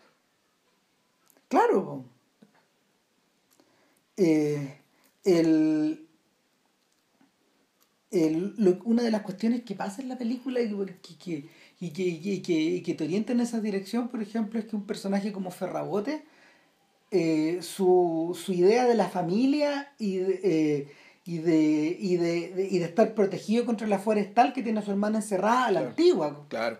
como O sea, en eh, Sicilia. eh, efectivamente. este es- bueno, esto es importante. Tanto ellos, Ferrabote, como el personaje Salvatori. Eh, Mario, creo que también lo- son los dos sicilianos. claro. Ahí es, este es otro elemento neorrealista que también, también aparece en Roque y sus hermanos, que es una película también montada sobre el neorrealismo, básicamente va a ser un Dostoyevsky, pero donde, claro, se hace cargo también del tema de la migración interna de Italia. Sí. Y del origen de la pobreza en estas grandes ciudades que muchas veces provenía efectivamente del sur, o sea, inmigrantes del sur que se Claro, lo único que le queda a Ferrabote es la dignidad de su hermana y lo oscuro de su traje. Mm, ¿Cachai? claro. Es interesante también el personaje porque o sea, tú cachai que él no es un actor. ¿Ya? Monicelli lo descubrió lavando platos. La historia de Tiberio Murga es increíble. Tiberio Murga eh, es un personaje que había circulado eh, durante toda su vida, eh, siendo un pillo de alguna manera, o sea, siendo un pequeño pícaro, agarrando pegas aquí, agarrando allá, tenía muy poca educación, pero sí era un personaje de- de- de- de- desde el primer pelo de la cabeza Sí, impecable, una dignidad. Claro, hasta, hasta, los, hasta, hasta los zapatos. Entonces, Monicelli dijo, este es el sujeto, ¿cachai? Eh, lo, lo trataron de buscar en la pega que él tenía, eh, dieron por suerte con él, ya estaba en otra cosa, y lo integran a los desconocidos de siempre, debuta en el cine, hace 100 películas, y siempre, siempre eh, pendiente como de su personaje. Que es un personaje, se- es, un, es un italiano que es de clase baja en el fondo, pero con mucha dignidad. Claro. Con mucha dignidad, con mucha formalidad, apegado a valores muy rígidos, que es la Claro. expresión que te da. Pues, valores atávicos. Sí, claro. ¿Cachai? Él, él, él es el personaje que no representa la modernidad. ahí. Claro. Él es. eh, sí, es un poco el pez fuera del agua. Claro. Entonces, bueno, la. Esta película. eh, bueno, tenemos que agregar también el tema de los personajes femeninos. Que Sí. los personajes femeninos efectivamente existen Hay precisamente. tres. eh, Son tres personajes. Está la Claudia Cardinale. Que es Carmelina, claro. eh, la- claro. Está eh, Gina Rovere, que, que, que es Teresa. Ah, hay cuatro en realidad, que es la mamá de la guagua, la mamá, de Tibe- la mamá del, del hijo de Tiberio. Claro. Está Rosana Rory, que es Norma, la esposa de Cosimo. Claro. Y por último está Carla Gravina, que es Nicoleta. ¿Cachai? Y son, son personajes que están como en distintas, en distintos rangos etarios también. Claro, pero que su rol está más o menos en, básicamente, en, en erigirse como obstáculos o facilitadores del, del robo, digamos, y de una forma súper fluida. Ponte tú, la esposa de Cosimo en algún momento se empareja con Pepe, Claro. ¿cachai? En algún momento parece que por los celos que ella tiene respecto a que este buen se está jodeando además a la, a, una, a la empleada del departamento al lado de donde van a entrar a robar, que es donde está el muro supuestamente delgado. Tú decís, puta, aquí va a quedar la caga por este lado, ¿cachai? Va a quedar la caga que esto se puede caer por los celos, ¿cachai? Después eso se desecha. ¿Cachai? La misma Nicoleta, ¿cachai? Tú decís, ella, ella no sabe, ella, ella siempre es inconsciente de lo que está haciendo este bueno, ella siempre es una... Ella siendo una mujer dentro de todo de carácter, ¿cachai? Bastante liberada, que no, no, no tiene complejos, no es pava en absoluto, pero es, es inocente en el sentido de que ella no sabe por qué se le acercó a este otro sujeto, por qué se le acercó Pepe. ¿cachai? Entonces, su- sus reacciones, ¿eh? Eh, sus reacciones, ella sin saberlo, altera, altera los planes una y otra vez y, y la película te lo, eso te lo muestra de una manera que, que esto ocurre en muy pocos minutos, en muy, poca, en muy, po- en muy poco tiempo. Muy poco tiempo, claro. O sea, Eh, los vaivenes de lo que ella decide, lo que ella hace, lo que ella siente, lo que ella piensa, ¿cachai? Hace tambalear todo el plan. yo creo que, yo creo que, yo creo que hay algo en la idiotez de estos personajes Mm. que también los salva del destino. ¿Cachai? ¿A qué me refiero? Mm. Tú tienes a Cosimo, que es el personaje que, por un lado, él controla, él, él es el que, El que origina todo. el que origina todo, el que consigue el plan, el que sabe cómo hacerlo, Sí. pero es un sujeto que pareciera ser que, pareciera ser que, no sé, por los malos hábitos, la corrupción, eh, su modo de vivir, No. lo ha ido haciendo decaer, decaer, Sí. decaer. Pero claro, pues, tampoco vamos a decir que era- muy profesional. De hecho, la forma en que lo cae. era, Lo era, lo era, porque cuando hablan de cuando Campanelle habla con Totó.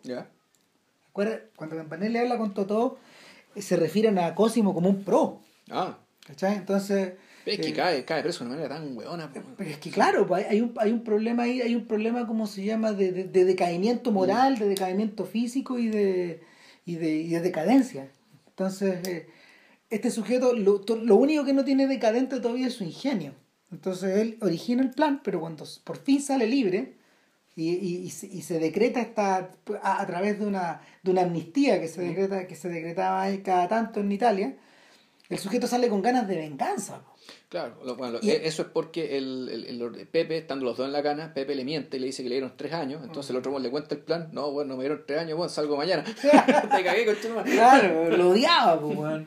Y entonces O sea, le quitó el plan, le quitó la mina, pues, weón. le quitó todo. No, Y, y, al, y al quitarle, al quitarle todo, este, el, el, el joven al viejo, de alguna forma, eh, le quita lo único que tiene, weón. lo único de, lo único de verdad que le va quedando. po.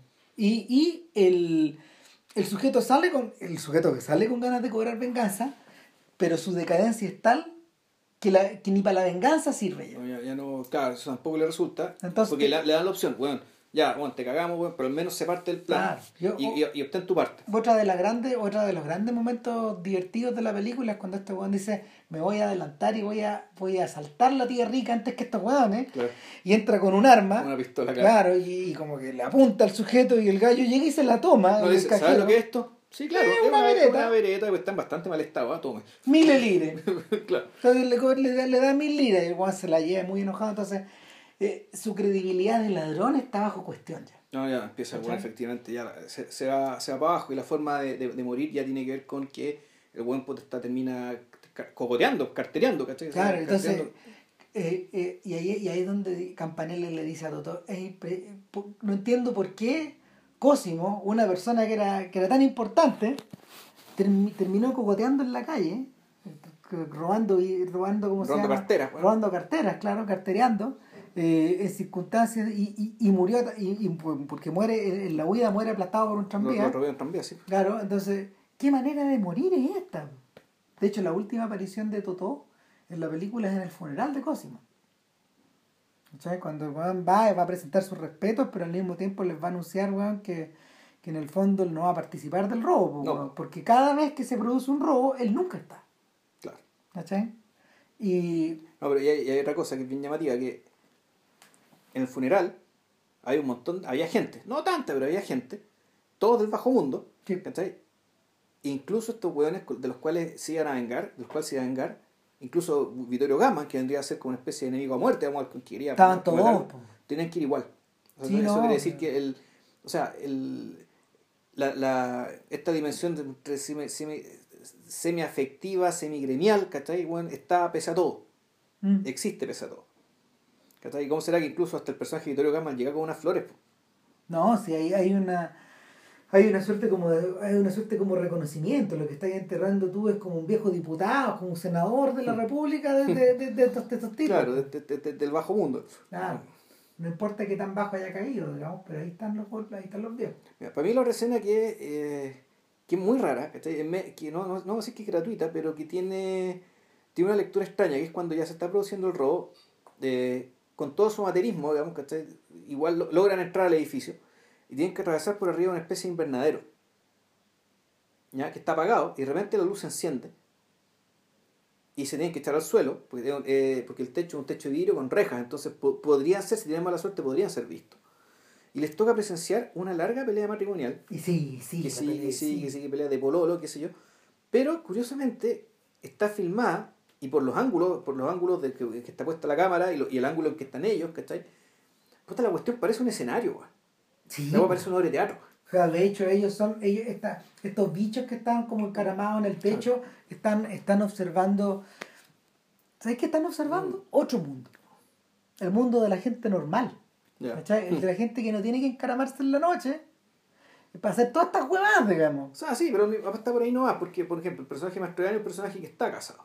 Y Sí, que por lo, man- por lo tanto, esa dimensión de la vida, al menos la conoce. sí la, la, la conoce, pero él está completamente dado vuelta porque en este momento está convertido en un- está convertido Es un en- espantapájaros en que un, camina, claro. en un, no, un espantapájaro y en un padre, en un padre que tiene que cuidar de la guagua sola. Entonces, lo que les ocurre a todos estos personajes de, de la de a, a todos los Isoliti y Ñoti, en el fondo, es que están marginados de la sociedad y no Sí. están, no están corriendo, Claro. no, Entonces, están, no están corriendo en el carril de los otros. Entonces el tema de que parezca una obra de teatro es porque, es porque básicamente esto están viendo les es ajeno, es un espectáculo. Exacto. ¿cachai? No es su vida. No es su vida, es la vida de los otros.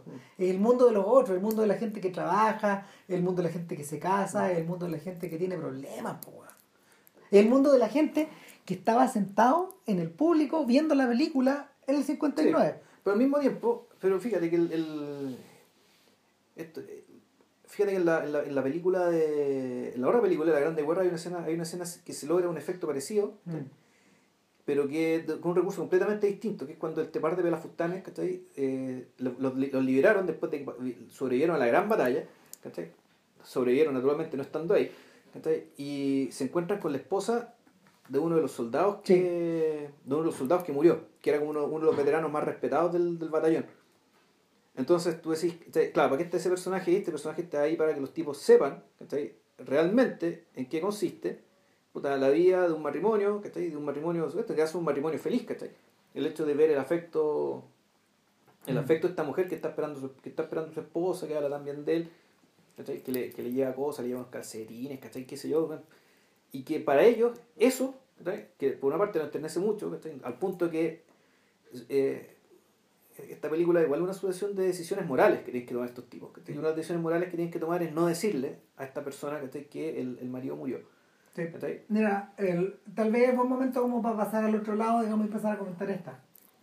Lo que pasa con La Grande Guerra es que es una producción súper distinta a Los Desconocidos de Siempre. Los Desconocidos de Siempre, yo le contaba a JP en la mañana que fue un éxito tan desaforante lanzó la carrera de todos los personajes involucrados tan lejos que a los seis meses ya estaban filmando la continuación. Bueno, Claro de Cardinales tenía 18 años cuando hizo esta película. Oh. De ahí, de ahí el estrellato de inmediato, instantáneo. Entonces, filmaron de inmediato la continuación con los mismos actores. Pero no con Monicelli. No con Monicelli, Monicelli no tuvo nada que ver, ni siquiera los guionistas en el fondo. Pero, y eh, la presencia de estos personajes de alguna manera se prolonga a Imostri. ¿Cachai? Em, y vuelve a aparecer, eh, vuelven a aparecer en algunos casos cada vez más deformados o, cada vez más bastardizados en distintas películas hacia adelante, en comedias italianas. O sea, de hecho, el momento en que yo creo que toca, esto toca a fondo, eh, porque entre medio se hace Y Nuovi Mostri, donde ya eh, Risi invita a Monicelli a filmar. Eh, y después de eso ya eh, en, en, en, Nuovi Mostri, Scola es, guionista. Bueno, pues Scola fue guionista de Mostri también. O sea, era cierto segmento de Mostri en guiones de Claro, muy joven. Entonces, claro, y obviamente la prolongación lógica de esto es feo, sucio y malo. Sin embargo, en la, en la Italia de fines de los 80 se revive la fórmula de de los desconocidos de siempre y se filma la tercera parte. yo no la he visto, pero leyendo ahí en Wikipedia eh, se hablaba de que en el fondo el personaje de Tiberio, es decir, el de Mastroianni, sale de la cárcel después de haber estado mucho tiempo preso. Y, y cuando ya está fuera, solo hay dos personajes que están circulando todavía. Pepe. Y Ferrabote. Ya. Y en torno a ellos se arma la se arma esta tercera este, este tercer robo, este o este tercer intento de robo o esta, o esta o este chequeo de este modo de vivir, que, que, que, que, ya parece casi irreconocible en una Italia que, que al mismo tiempo también es fantasmal. Los, los, recuerdos que de esta otra Italia son inexistentes. es un mundo post-felinesco. Y claro, es el mundo, es el mundo de Pupi Abati, de Nani Moretti, de Roberto Begnini, eh, cuando estos tipos están como comenzando a sus respectivas carreras. Porque Beñini recién había empezado, de hecho, a hacer películas, como a dirigir películas en esa era, finales de los 80. Harto mejores que las otras. ¿Mm? Y entonces, el, en cambio, lo que ocurre con la, con la Grande Guerra, como bien decía Dilche, es que es un gran gesto. O sea, eh, Dino de Laurentiis, que en ese tiempo era bastante, era un director relativamente joven, un poco menor que Carlo Ponti. Productor. Perdón, productor, claro. Eh, claro, el gallo contrata, el, gallo arma esta producción junto con Monicelli, pero en realidad también junto con los guionistas de Monicelli. y vale la pena consignarle los nombres, de hecho, porque... Yo creo que es una dupla, son como cuatro personas, una de ellas es una dupla que trabaja juntas y dos personas más. Exactamente, y la dupla, la dupla, eh, la dupla es clave en la La dupla, esa dupla es clave en la vida de los. ¿Cómo se llama? En la, en la obra de Monicelli. Espérate. Vamos a llegar a la grande guerra. Acá está. Claro, la dupla es Aye y Scarpelli. Claro. ¿Qué hacían Aye y Scarpelli? Eran los guionistas de Toto. Ya. Y, y en el fondo los colaboradores más cercanos de Monicelli. Hacían un reemplazo bien, en, una, en, un, en un repaso bien, bien rápido como de, la, de las pegas de estos gallos. Por ejemplo, a ver. eh, a ver, aparte de Isol, viste, Audace Colpo de Isoliti Ñoni. Ellos escribieron Ya. la continuación. En el mismo año. Ellos escribieron eh, parte del guion de los monstruos también. ¿cachai? Ellos escribieron eh, Seducida y Abandonada de Pietro Germi, otra de estas, de estas películas claves de, los de, de la Italia de los 60. Ellos escribieron el, el, el bueno, el malo y el feo. Exactamente, y ahí quería llegar. Ya. ¿Cachai? Lo que ocurre, lo que ocurre acá es que eh, bueno, y a- a- aparte de eso, O sea, espérate. escribieron Padino Risi, ¿cachai? Sí, sí, Pato Escola, un montón de gente. Y, y más adelante, más adelante cada uno hizo, hizo carrera por separado. De hecho, Scarpelli creo que escribió Il Postino Ya. hacia el final de su carrera. Eh, por un lado está él, por un lado están ellos, perdón, y por otro lado está este otro señor, Luciano Vincenzoni, que es el que en el fondo eh, mantuvo esta idea de una película, mantuvo esta idea de una película de guerra en la cabeza. Ya. Y él, y que, y que, y que crea, que crea el origen del bueno, el malo y el feo. Ya. O sea, Yo sabía que el- la idea original de la película de guerra era, era, una, era en parte de Monicelli, que quería hacerla con Gassman, y que fue Dino de Laurenti el que dijo, no, hagamos un dueto ah, y metamos a Sordi. sí, O sea, el tema de meter a Alberto Sordi, que no en Los Desconocidos siempre, pero otro actor importantísimo en italiano, pero Claro. importante con mayúscula, gran- grande. Fue una idea de Laurenti. el, en el fondo, claro, uno sabe muy poco de cine italiano como para entenderlo bien, pero Sordi, Sordi forma parte como de la, en esa era forma parte como de la trupe que rodea a Fellini, y yo creo que es un poco al revés. Oh, pero Sordi, Sordi está con- al revés, Fellini se monta en Sordi en sus primeras Eh, películas. Exactamente, pues, Fellini se apoya, se apoya en este, en este sujeto que eh, es todo lo contrario de Gassman, ahí donde Gassman mide un metro ochenta, pesa noventa y tantos kilos, tiene la postura Un metro ochenta y nueve, de Gassman. Sí, pues. Metro noventa, noventa, es una sí. bestia, así, cuando tú lo veías al lado de los otros actores, a todos los pasa por una cabeza. Claro. Eh, entonces, cuando tú veías a este, a este sujeto de perfil heroico que opta por, por hacer comedia y en el fondo jugar un poco con esa contradicción, en Sordi tenéis todo lo contrario. En Sordi tenéis un sujeto que está caracterizado por crear personajes de una intensa humanidad, pero al mismo tiempo metido dentro de un cuerpo muy fofo, eh, de, Sí. de joven, metido, metido dentro de un cuerpo de un gordito. eh, Un gordito de cuello corto, de pelo rizado, Claro. con los ojos grandes. Claro. El, en el fondo tú tenías el milanés con el romano. O dos tipos de italianos distintos. En la Grande Guerra es el milanés con el romano. claro. O sea, Gassman es milanés, Claro, es el desprecio del que tiene el hombre del norte por todos los sujetos del sur. y siendo que, y lo más divertido es que el personaje de Gassman, de- desde el principio, te dice que, que era un preso, ¿cachai? Era, un delincuente. Un delincuente el cual, como estaban en la guerra, estamos hablando de la guerra 14, la grande guerra, la gran guerra, y que eso, eso te lo muestran con los puros, con los uniformes y con, la, con las fotos del rey, de los reyes. Sí. ¿Cachai? No, no, no hay ningún tipo de mensaje, ¿cachai? Que te diga, estamos en el año 1943, creo, creo que ni siquiera hay un cartón que te diga, estamos en 1916, nada. O sea, aquí esto está hecho por el mercado italiano, de modo que los italianos de, inmediatamente se den cuenta ¿cachai? de que, bueno, esta es la...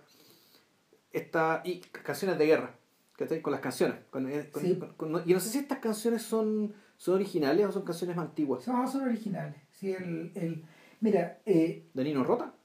no, es que Nino Rota, la, part- la partitura de Nino Rota es distinta. Ya. Eh, la Grande Guerra, eh, como, es una, como es una gran producción italiana, tiene varios rasgos que la distinguen de, de un filme normal. Primero que nada que está en CinemaScope. Sí, está en pantalla ancha. A diferencia del conocido siempre que era 1.27. Y, y- pero en el CinemaScope de los pobres. Claro. ¿Cachai? Porque se nota, se nota, se nota cuando cambié de foco, ¿cachai? Ah. Se deformaba toda la la pantalla. pantalla se Sí. deforma porque los Claro. focos no eran anamórficos. Sí. Entonces tenía ahí eso por un lado. Eh, por otro lado, eh, es una producción es una producción que tiene música de Nino Rota, una música contemporánea, chantada en este mundo casi dieciochesco. Sí, bueno, es que deberíamos hablar también del el rol de la música en las dos películas, sobre todo en la primera, que es una especie de acompañamiento medio, porque efectivamente como que sostiene la, la, comicidad y la ligereza de la película, está con una, es una banda permanente. que corre, corre, corre, corre. Es una, es una banda permanente que corre como en clave de jazz. Y como que el ritmo es... Exacto. es como un, es un pulso. Exacto. En cambio, en esta no, pues en esta rota, rota es un sujeto que ya viene de hacer todos los Fellini. Todos los, viene a hacer siete y media con Fellini. Ya, claro. Eh, entonces, eh, seis y media, porque, porque estaban haciendo la, la Dolce Vita justamente en ese momento. Eh, y lo, lo que, claro, lo que ocurre, lo que ocurre con Rota es que es un personaje que está ahí para darle una intensidad un poco sinfónica a la película. Claro. Un toque como un toque un tanto romántico. Pero que no, no parece, no se parece en nada a la partitura que hizo después Pochi Medio ni las películas que suele hacer. No, pero, pero fíjate que se parece, se parece a algunas cosas como hay algo, hay un dejo del padrino ahí, ¿cachai? Hay un dejo como de las comedias que este viejo hacía, porque era igual que igual que Morricone en los 60, Rota en los 50 escribió una música, escribía toneladas de, hmm. de partituras. Ahora, lo que, lo que ocurre en la Grande Guerra es que eh, chantado en este escenario de, de una... Ah, debe ser un plazo como de, de, varios meses en el fondo, lo, que transcurre la historia, eh, finalmente es como... O sea, lo que, lo que se le demora a crecer el pelo a Vittorio Claro. En el fondo ese es como el reloj. Finalmente este sujeto, este sujeto que queda enganchado por culpa, por culpa del otro en el en la, en la milicia, eh, participa de un intento de ofensiva y luego de un repliegue, que, que, que remata en la caída de Bacasa, creo que. No, mira, todo esto es lo que se llama, el, eh, como allá era guerra, guerra rincheras, entonces podían pasarse durante años, ¿cachai? Peleando en 5 kilómetros más acá, 5 kilómetros más allá, ¿cachai? Claro, pero aquí, estamos, aquí estamos muy cerca de la frontera con Austria. No, no, estamos dentro de lo que es territorio italiano. Sí, pues estamos... lo que es en el, lo que pasa es que ahí, ahí yo estuve buscando, cuando hablaba del Piave. El Piave es un río que baja, que está dentro de la provincia del Véneto, ¿cachai? Y que está al oriente de Venecia y un río que, que va de, de, norte a sur y que desemboca en el Adriático. Y que cuando la, la guerra se puso muy peluda, la cosa se muy, muy, muy, complicada para los italianos, los buenos dinamitaron todos los puentes. Y usaron el río como frontera natural. Y ahí estuvieron más o menos estancados a los austriacos y a los alemanes, que está ahí, en realidad al, ejército del imperio austrohúngaro, digamos, que peleaban austriacos, bosnios, eh, croatas, bueno, de, de, todo el imperio. Checos, probablemente polacos del sur, de todos lados. Y, y, el tema es que la, los tipos quedaron chantados este que se fueron el armisticio. Es decir, los italianos, gracias al río, digamos, lograron mantener, eh, lograron mantener a ese frente cerrado, porque el resto de la frontera natural es, en los Alpes. Sí, lo que estaban defendiendo era que en el fondo los austríacos no debían llegar a Venecia. exacto. O sea, ni Venecia, y claro, la cosa se pone realmente complicada, se siguen avanzando. Es que una vez que cruzáis lo, y, y entráis al norte de Italia, que estáis, es plano, entonces no hay, no hay frontera natural y, ahí el tema que no lleguen ni a Milán ni a Turín, que es donde están las fábricas, pues, ¿cachai? Para seguir construyendo tanques, los recursos ¿cachai? que están en esa ciudad. Entonces, claro, el primer paso era Venecia, a Venecia no podían llegar. Entonces el tema era usar el río como usar el río como frontera natural y en ese escenario es donde van a parar estos pelafustanes. ¿Cachai? Donde, claro, eh, esto parte con esto, con un truco muy propio de esta mala leche, de esta, esta malevolencia, esta astucia, en que este weón que está preso, que el eh, que, que, perdón, que este delincuente, digamos que el, el personaje de Vittorio Gassman, eh, Giovanni Busaka, vaya a, va a hablar con un, con un tipo que está en la Cruz Roja diciendo, oye, weón, puta, ayúdame, weón. Chuta que estoy enfermo, así que puta, weón, te doy 30 liras, weón, eh, eh, eh, dame 20 liras. No, ayúdame, por favor, ¿cachai? Porque yo estoy enfermo, si no puedo hacer la, no puedo ir a la guerra, qué sé yo. Te cobro 30, no tengo 20, weón. Weón, te, estoy salvando el pellejo y regateáis, weón. Ah. Eso sí, bueno, ya que tanta weá. Ya. Ver, eh, ya, primero ayúdame y me pagáis. No, no, primero me pagáis, después te ayudo. Que te, mal, malevolencia, desconfianza, que Y el tipo le paga la plata. Y aquí la weá es maravillosa porque el personaje Oreste, el de la Cruz Roja, va donde el jefe y empieza a decirle: ¿Puedes cerrar esa ventana que está allá? Diciéndole, disculpe a este tipo, se lo está mirando a los ojos. Claro, mira, ese tipo alto que está ahí, no, no está diciendo ese tipo que ayuda a este tipo que alto que está ahí, sino que por favor puedo cerrar la ventana que está este tipo alto, de modo que el otro Juan cree que lo están señalando a él. Eh, ya, corte, pum, aparece Vittorio Gamma la instrucción. Y ahí te lo muestran como puta, un weón que, claro, sigue es un delincuente, ¿cachai? Pero que tiene ciertas nociones como de anarquismo. Entonces él. Ah, has leído Bakunin. Has leído Bakunin, de Bakunin para allá, Bakunin para acá. En el fondo, el weón con el cual se justifica el hecho de que es un delincuente. No, y el hecho, de, el hecho de que no quiere estar en la guerra, el hecho de que lo quiere que lo dejen tranquilo. Claro, pero una cosa es la extensión de la horra. La situación aquí es al revés de, lo, de los desconocidos de siempre. De hecho, este sujeto quiere estar al margen, quiere sentirse al margen, pero los hechos históricos. Claro, son más fuertes que él. Lo chupan hacia adentro. Se lo tragan. Y él termina convertido en parte del grupo sin querer estarlo. Claro.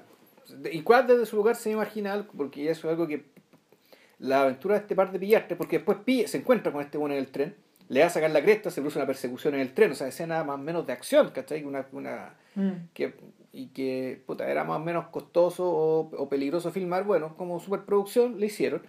Y esta conversación, este par de buenos terminan de amigos, ¿cachai? Y lo que viene, lo que sigue la película, ¿cachai? son las aventuras de los dos. O sea, los dos como dupla. Claro, y, y, y en ese punto donde, claro, pues esto, esto, esto se parece, esto revierte a fórmulas súper antiguas. Del Quijote. A fórmulas que, claro, lo podías encontrar en el Quijote, lo podés encontrar en, en el Lazarillo de Tormes, mm. lo puedes encontrar... Eh, lo puedes encontrar, no sé. El Huckleberry Finn, bueno, no sé, eh, Sí, el Huckleberry Finn. Pero fíjate que viendo la película yo pensaba todo el rato en unos personajes de Bill Molding. Bill Molding es un caricaturista eh, que trabajó que trabajó para el ejército americano en, en, la Segunda Guerra Mundial. Y él creó a Willie y Joe. Y Willie y Joe, ¿quiénes eran? Exactamente estos dos tipos. Son dos sujetos que... Eh, de alguna forma han terminado juntos sirviendo, sirviendo, sirviendo en el ejército, y observan el mundo, observan cómo pasa el mundo alrededor de ellos. ¿cachai? Y, sí, pero, y, también pasa, y, esto es una dinámica que yo fíjate vi, la leí en la que en, en algunas partes está medio institucionalizado, ¿cachai? El hecho de que en ciertos grupos, El, tú tenés que tener un partner, ¿cachai? que tú para poder sobrevivir en el fondo tenés que casarte, ¿cachai? Dentro, dentro, dentro, dentro del ejército, dentro de la experiencia de guerra, tener los caiviles, estos hijos de puta, ¿cachai? Que matan, que, que de, de, allá a Guatemala, tenían el cuas. Ese era tu cuas. Era el weón con el cual podías depender, depender completamente, tenías la fe ciega, ¿cachai? Algo que te permitiera eh, no solo no estar solo, ¿cachai? Dentro de, la, dentro de la tontera de la guerra, digamos, ¿cachai? Y todos los peligros que, que involucran, sino el saber que hay un weón que puedes que confiar sí o sí. No de todos los demás, ¿cachai? Porque los, los, demás del batallón, ¿cachai? Puta, no sé, ¿cachai? son impredecibles, son muchos. Pero sí tiene que haber uno, ¿cachai? Con el cual eh, puta, tú te morirías por salvar al otro weón. Aquí no pasa eso exactamente, eh, pero se termina dando igual. lo, que, lo que ocurre es que finalmente estos sujetos, estos sujetos, eh, su amoralidad es tan grande que eso es lo que los termina uniendo, porque ninguno del, del, resto del grupo es así, pues. O sea, ellos, ellos terminan, ellos terminan unidos por la espalda porque puta, ven que todos los otros son distintos. Claro, y además, y, y, y para su fortuna, y a veces mala fortuna, como queda claro que por su amoralidad y por el hecho, sobre todo por el, sobre todo por el lado oeste, ¿cachai? son claramente los más ineficaces, ¿cachai? los que menos sirven para esta weá, ¿cachai? son buenas que no deberían estar peleando. Pero si eh, eh, cuando uno observa con cuidado la grande guerra, te das cuenta de que ellos no disparan nunca. no. Nunca disparan. Si les toca, en un momento que tienen que armar el, teléfono, que es donde efectivamente pasan peligro, que más o menos les, les explota las bombas cerca, que es como lo más cercano a una escena de acción en la que están ah, directamente involucrados. Pero, están todo el rato, están todo el rato eh, yendo y viniendo y sirviendo de correo, acarreando la claro. Claro, o sea, finalmente los personajes, los personajes que están como rodeando esta, esta situación y los que tienen que mover la máquina de guerra son otros. Estos son los tipos que están movidos por ella. Claro, y entonces tú decís, ya, ¿desde dónde está mirado esto? efectivamente está mirado desde, eh, no vamos a decir, no es la, no, claramente no es la admiración, pero sí es la, es la empatía, ¿cachai? De cualquier persona que sentiría que, puta, ¿por qué mierda cogió en una guerra? ¿cachai? Cuando ellos apuestan a que hay muchas personas, y esto y, y por eso la película es tan revolucionaria, ¿cachai? Porque es una película que en su momento fue la primera que retrató la guerra, digamos, de esta manera, desde la mirada del weón que dice, bueno, ¿qué mierda hago aquí? Que no es el héroe, pues estos, estos weones no son sargento York. No, ni sargento York, ningún tipo de héroe que haya agarrado ni una bandera, que ahí, ni que haya capturado a nadie, ni que haya hecho nada, ni que haya querido hacerlo tampoco. ¿cachai? Eh, Esto es la, es la mirada de un hombre, de un, de un- de un- de un- del hombre moderno, en el fondo. ¿cachai? El hombre moderno que, puta, a esta altura, después de años y años y años de paz, ¿cachai? Tú decís, "Uy, ¿qué, qué, qué, qué ¿Quieres- puede ser esto, güey? quiere seguir estando en su weá, digamos, quiere seguir haciendo sus trampas por su cuenta. Eh, lo- los otros sujetos, de hecho, varios de ellos son soldados profesionales, por ejemplo. El, el teniente Galina, Tente Galina, claro. claro, que, que, que es un, un real, un consumado profesional, Sí. es un sujeto que es un sujeto que negocia, negocia con los superiores, protege a los Sí. subordinados. Claro, ¿cachai? y entonces tú decís, bueno, aquí, las ¿cuáles son las caricaturas que hay de la guerra? Uno ha visto muchas películas, generalmente las películas son, o desde el extremo, puta, fascistas, heroicas, weón, ¿cachai? O sea, fascistas en el sentido de que ya, puta, muy, muy, muy alineada con el colectivo, con la bandera, con la tontera. O estas las películas derechamente cínicas como Match. O ¿Cachai? al mismo tiempo las películas donde la guerra funciona desde el punto de vista del error y la denuncia, como la delgada línea roja. Claro, y, y esta película creo que se parece un poco más a eso, en el sentido de que, porque hay películas como Match donde básicamente son todos los oficiales y todos los milicos son hueones, ¿cachai? Son Sí. todos tontos, ¿cachai? O sea, son, son, son estúpidos o son psicópatas. Entonces aquí, te- aquí te- tenía algo mucho más matizado, ¿cachai? Porque tenía estos personajes que na- naturalmente no deberían estar ahí. Están sus compañeros de armas, que algunos eh, son más bien caricaturescos, ninguno está completamente loco, ninguno está loco en realidad, son personas más o menos normales, ¿cachai? Pero que, bueno, son soldados y, y, y obedecen y hacen lo que tienen que hacer. El- el- la, ent- entonces, como- lo que quiero decir es que aquí no hay necesariamente una denuncia, ¿cachai? No, o sea, pero- la hay, ¿cachai? Mira, La hay de ciertas cosas, ¿cachai? compárala, compárala con Senderos de Gloria, que es de dos Sí, años claro, antes. claro, no, pues. Yo creo que esta película está Mm. hecha en las espaldas de la otra. En Senderos de Gloria lo que tú tenías era eh, Douglas en el fondo y. ¿Cómo se llama? Y, y, y el productor que era Joseph Harris o James Mm. Harris, claro. Estos tipos en el fondo lo que querían era utilizar un episodio, eh, un episodio circunstancial Claro. que, que ocurrió en Francia Claro. donde en el fondo, francés, donde- por, como una, por una medida ejemplarizadora respecto de un ataque que no se realizó, Ujú. Se tomó a tal, tal, tal y tal personaje, tal, tal y tal eh, soldados de cada compañía y se fusiló, los fusilaron. Por algo que no decidieron ellos. Claro, no, pues era, era, era un problema que estaba más arriba, pero no te podías echar al, no te podías echar al comandante en el Claro. fondo. Y, y como una medida ejemplarizadora lo, se, se fusilaron a sujetos completamente inocentes. Entonces, lo que, lo que hace Ha- James B. Harris, lo que hace James B. Harris y, y Douglas ahí, secundados por un Kubrick muy joven, que todavía no cumplía 30 Claro. años, eh, eh, eh, en el fondo es, un es como poner sobre la mesa un discurso que viene de la izquierda después de Corea. Claro. ¿Cachai? Que los, altos, los altos mandos, los altos mandos toman decisiones de una manera completamente arbitraria, salvándose el pellejo de ellos Claro. y al mismo tiempo salvando algo que eh, ellos confunden con el honor. Claro, hay una película hermana de esa que es inglesa, que es King and Country, ¿cachai? Que más o menos apela a lo mismo. ¿no? En el fondo es que aquí, aquí matan a alguien, ¿cachai? Por una... Bueno, y, está y, y Broker Moran también un poco eso, ¿cachai? Esto Sí. que sacrificáis la vida de alguien, ¿cachai? Por algo que en realidad vale bastante menos que la vida Claro, de alguien. Galípoli también. Bueno. Sí, hay como Sí. todos los, los británicos, los británicos eh, y el, el puente sobre el río Kwai todos Mm. han desarrollado una, una línea como antibélica que va en ese sentido. Claro, y, y básicamente, claro, probablemente esto viene desde la época de la, de la ofensiva del Somme, ¿cachai? En fondo de la conciencia, esto de que una... De, de- de donde salió además el tema este, la frase de los leones y los corderos, ¿cachai? De, de- de tener arriba, digamos, el generalato una manga de cretinos, ¿cachai? Y mientras los cabros jóvenes, bueno, arreglando el pellejo, ¿cachai? Viviendo como la mierda, muriendo muri- muriendo de diarrea, ¿cachai? Más que de, la, de bala enemiga, por culpa, claro, de, los estupidez de arriba. Bueno, Aquí eh, algo de eso hay, Pero, pero todo está matizado, porque Sí. cuando llega el general, y en el fondo el general eh, va y pide probar el rancho, claro, y se para delante de, de, Sordi. de, de, de- de Oreste, de Oreste Jacobachi, que es Sordi. Soldado, ¿cómo encuentra usted el rancho? Está muy rico, mi general. rico, abundante y nutritivo. Claro, rico, abundante, nutritivo.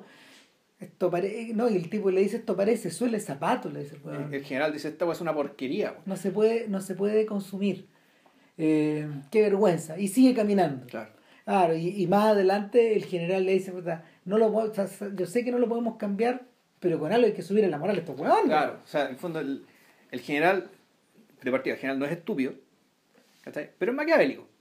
¿Cachai? En el fondo, igual el sentido de lo que está haciendo, está, está manipulando. ¿cachai? Claro. Está manipulando. El capitán Galina, ponte tú, es un personaje absolutamente admirable. No solo respetable, admirable. Ser un weón con un sentido, ¿cachai? Con, un- con un sentido de lo que tiene que hacer, de lo que se debe hacer, con un tremendo sentido práctico. Y lo mismo que el capitán del botón cerrado, el que termina, el que está, el que defiende la posada al final. Sí, También un weón no, que la tiene- weón cuadradísimo. Como que la tiene todo, la tiene todo muy claro, ¿cachai? Y hace lo que tiene que hacer y, No, puta, y trata efectivamente de salvar el es que- es que eso desciende incluso hasta los rasos como el soldado, como el soldado Bordán o Bordín. boarding, sí. ¿Cachai? Cuando, cuando Pero al mismo tiempo está el teniente elocuente, ¿cachai? ¿Qué es el milico hueón? claro, ¿cachai? ¿Qué es el hueón? Como ese hueón es tonto, ¿cachai? Entonces, puta, el, ¿por qué? Pues decir, bueno, este- lo triste, digamos, ¿cachai? En el ejército, ¿cachai? En, en este tipo de... por el nivel de obediencia, ¿cachai? Que se tiene que dar y por lo que se está jugando, digamos, en las circunstancias, puta, es muy importante que un personaje sea inteligente o sea hueón, o sea tonto, ¿cachai? Entonces, pucha, la... La, tú puedes hacer una denuncia digamos, a partir de ese mero hecho. ¿cachai? Cuando decimos, puta, aquí tenemos gente con tales características y gente con esta otra, digamos, y por esas características la gente se muere. Entonces, el episodio, ponte tú, el correo, del correo con un cabro muy joven, claro, que que, que lo vemos hacer una lo vemos hacer una carrera heroica esquivando a los morteros. Haciendo un slalom, weón, ¿cachai? Le caían las balas, que se llega un momento en que queda, queda guarecido. Y el Bordín le dice, bueno, espera un poco, que, que disparen que, que, que, Que se le caen las que el cargador. Y el otro, el tonto, entonces, no, No, no, no, que aquí puede ser que esto sea importante. Puta, el weón corre, lo matan, ¿cachai? Tate, que un saludo navideño, weón. Eso era el mensaje. Y, ya, y van, van a recibir chocolate. Entonces, puta, claro, la vida de este cabro, un cabro que era muy joven, ¿cachai? Se pierde por un saludo navideño. Claro. Entonces, el...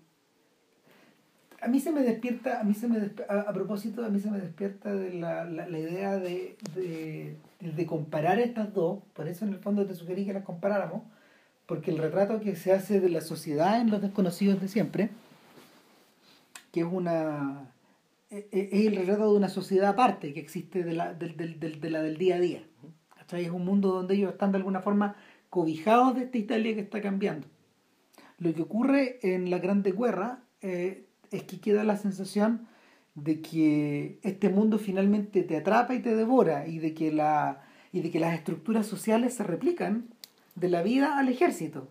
Y se, pero se replican con una, con una, con una, con una, mm, de una forma tan maquinal, tan salvaje, eh, tan inflexible, que, que finalmente la única manera de poder de poderse mantener a- de, de- de poderse mantener al margen de eso o es morir ¿cachai? o es hacerla de eh, o es hacerla de Jacobachi y Busaka Puta, yo la, yo la, percepción que tengo es un poco distinta. Es que el. Claro, efectivamente, la, la sociedad más menos se replica, ¿cachai? Pero puta, se replica con todas las alteraciones que da el hecho de vivir en una trinchera, que en el fondo es otra sociedad, ¿cachai? Es, una ciudad, son, son ciudades, ¿cachai? Es, es- eso que se plantea, esa forma de vida que se ve en la trinchera, en el fondo, puta, era otra ciudad. Es otra vida, es una ciudad que tiene, donde solamente hay hombres, ¿cachai? Donde pueden morir en cualquier momento. Uno podría decir, es comparable con el bajo mundo, incluso, ¿cachai? Y la cosa se pone realmente complicada, ¿cachai? Y realmente cercenada, ¿cachai? Respecto de la vida normal es cuando se produce el ataque, el gran ataque, ¿cachai? Cuando este par de pelafustanes va a buscar uno, uno, una- unos alambres de púa y unos palos, ¿cachai? claro, Para reforzar mandan a reforzar las trincheras Claro, los buscar man- a buscar- elementos para reforzar las trincheras Entonces están en eso y de repente ven que en el cerro donde está, donde está su batallón, Empieza la, el- empieza está el la caga, está la caga. Entonces luego dicen, oye, pero nosotros no tenemos, no tenemos para qué volver ahora, ¿no? ¿subimos o no subimos? Eh, no, no, porque tenemos que, no, tenemos que conseguir la, todavía no conseguimos la estaca, la estaca Ah. llega mañana, así que vamos a esperar que llegue la estaca y de ahí subimos. claro pero tenemos que consignarlo Sí, en el tenemos que consignarlo ¿cómo se llama? en, en las libro. órdenes que tenemos en el libro claro. claro. Entonces, eh, engaño, autoengaño. Entonces el punto es que cuando llegan, no hay nada ya todo cambió. Y ahí fue que todo cambió. ¿Por qué? Porque muere, muere ponte capitán Bordín. Galina. Eh, Bordín también muere, también había muerto.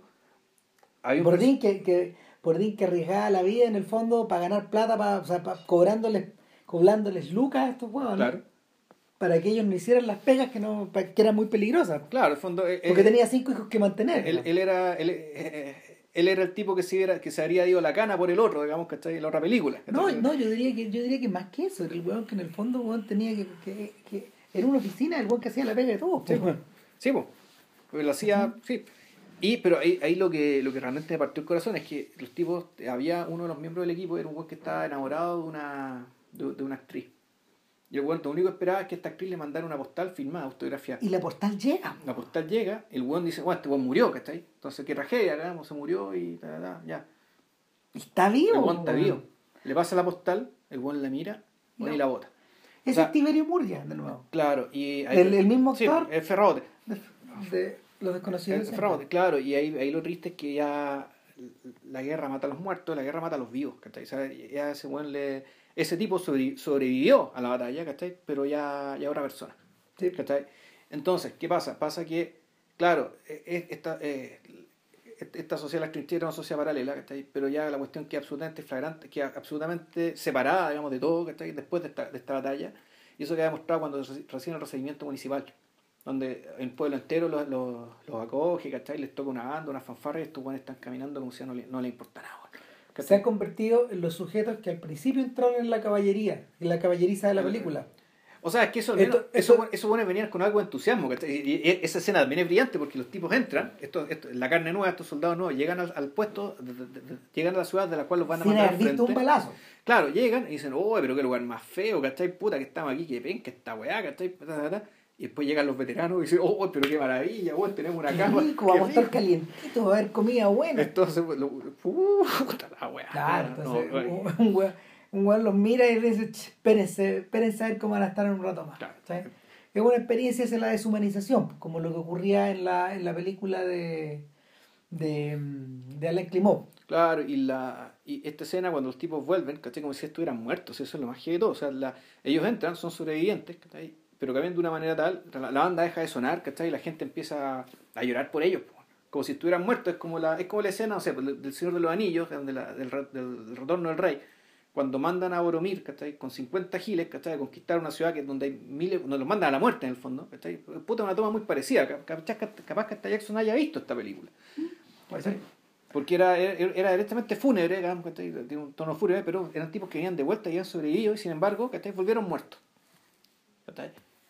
Ahora, Entonces, todo lo que pasa de ahí, para, de, de, de ahí lo que viene para. para, Es para postmortem. Es el post- es un postmortem, es efectivamente un epílogo. ¿cachai? Es un desenlace, pero en realidad más bien un epílogo.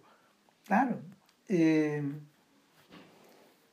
y finalmente entra en, entra en esta estructura de la que yo, te- que yo te decía que tiene que ver con el destino de estos personajes. Mm. ¿Cachai? O sea, el, lo que ocurre acá, lo que ocurre acá, eh, fíjate que eh, inspiró o debe haber estado en la cabeza, debe haber estado en la cabeza de, de Luciano Vincenzoni cuando a él se le ocurrió armar la estructura del bueno, el malo y el feo. ¿Qué ocurre en el bueno, el malo y el feo? Eh, en, esta, en, en esta historia, el bueno, el malo y el feo se enteran de que eh, existe un tesoro que un sujeto, un delincuente, eh, ha escondido utilizando eh, Tumba. a- no, utilizando los soldados, Ya. eh, o sea, utilizando a los soldados de la secesionistas, el gallo infiltra el ejército, utiliza a estos tipos y entierra el tesoro con ayuda de estos tipos. ¿Cachai? En, un- en, en, en, en un lugar que ellos después identifican como un cementerio. Pero para poder, para, para- pero para poder encontrar el tesoro tienes que eh, internarte en las líneas enemigas y finalmente meter tu cabeza en el conflicto. La solución que encuentran estos tipos es que el malo se recluta en el ejército, se mete en el ejército. En cambio, el bueno y el feo, es decir, Blondie y Tuco, eh, se convierten en testigos y de alguna manera asumen la misma estructura de personajes de Yogakashi y de Busaka. Ya. ¿cachai? Se convierten en se convierten en esta en esta pareja dispareja que va avanzando internándose en las líneas de La guerra, ya. en las líneas enemigas y internándose en el fondo en la retirada de los secesionistas eh, hostigados por el general Sherman. Y claro cómo, cómo uno cómo, cómo uno reconoce estos personajes precisamente porque en el fondo la la mm, el cómo se llama la manera de poder ir hilando los distintos episodios tiene que ver con las trampas que ellos se van haciendo para irse para irse engañando el uno al otro y finalmente uniéndose para poder para poder encontrar el, el- el tesoro. Es un poco la es la, es la misma es la misma idea.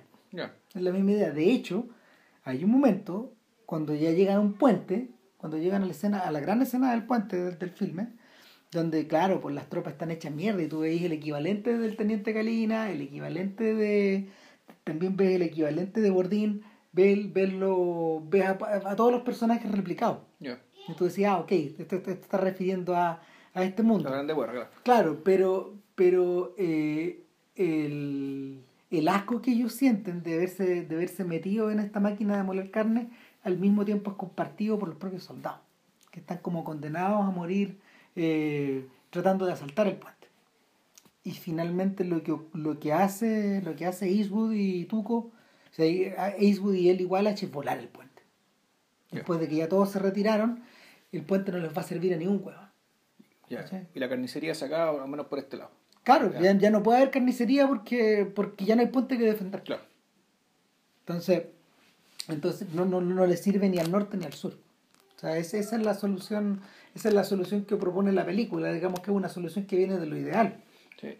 viene de la ficción. Hay otra escena, ¿cachai? Que la final de esta película tiene estas pausas, ¿cachai? Y, y, y donde te muestra lo, lo, lo, ridículo y lo triste, ¿cachai? El hecho de que, por el hecho de estarme en una trinchera de mierda, y por el hecho de que al otro lado, 100 metros tuyos, hay otro buen, igual es una trinchera de mierda, que quiere matarte, tú querés matarlo, pero al mismo tiempo, por estar en condiciones similares, puta, se produce algún tipo de, de, diálogo, de relación, pues, de diálogo, de convivencia, ¿cachai? Entonces aquí está la escena de la gallina. Que, y la escena de las castañas. Que yo creo que la, la escena de la gallina, yo creo que la película La Vaquilla puede haber salido ahí. Sí, pues. Sobre todo el cierre, ¿cachai? Ah, el, el claro. la gallina, claro, puta. Que Sujetos tratando de acercar a la gallina con pan, y le tiran pan, gritando. Y, le hacen chuchu, y los, los austriacos también se dan, se dan cuenta y empiezan a hacer lo mismo. Entonces, la gallina, ¿con quién se va a ir? Entonces Juan dice, ya, esta gallina, esta gallina se está yendo para allá, weón. Si no la, la, agarramos nosotros, que la agarran estos weones tampoco. Marémosla. El weón dispara a la gallina, la gallina no, salta. salta y cada uno de los austriacos. Que se la comen, pues y celebran. La empiezan a agarrar para el weón. te empieza a celebrar, a cantarle, weón, ¿cachai? Ya. Puta. Eso, y lo de las castañas también es brillante, weón. Oye, weón, Encontré estas castañas. Oye, pero necesitamos colador. No, yo me consigo uno. Ese fue Oreste. Agarra un sartén y le grita algo a los, a los austriacos. Oigan, huevones, ¿cachai? ¿Por qué no? Ah, y lo perforan, le, Levanta, perforan. le perforan la hueá a galazos, pues, ¿cachai? En cámara. Mm. O sea, esas fueron balas disparadas de verdad. Sí. Por, por alguien, ¿cachai? Efectivamente la cuestión en cámara, entonces se llena de hoyo, pum, se comen las castañas. Puta. Eh, hay algo que ambas películas comparten. Ya. Yeah. Y son los intertítulos. ¿Cachai? En lo, en lo, los intertítulos Ya. Yeah de los desconocidos de siempre, de alguna forma sirven para ir haciendo avanzar la historia.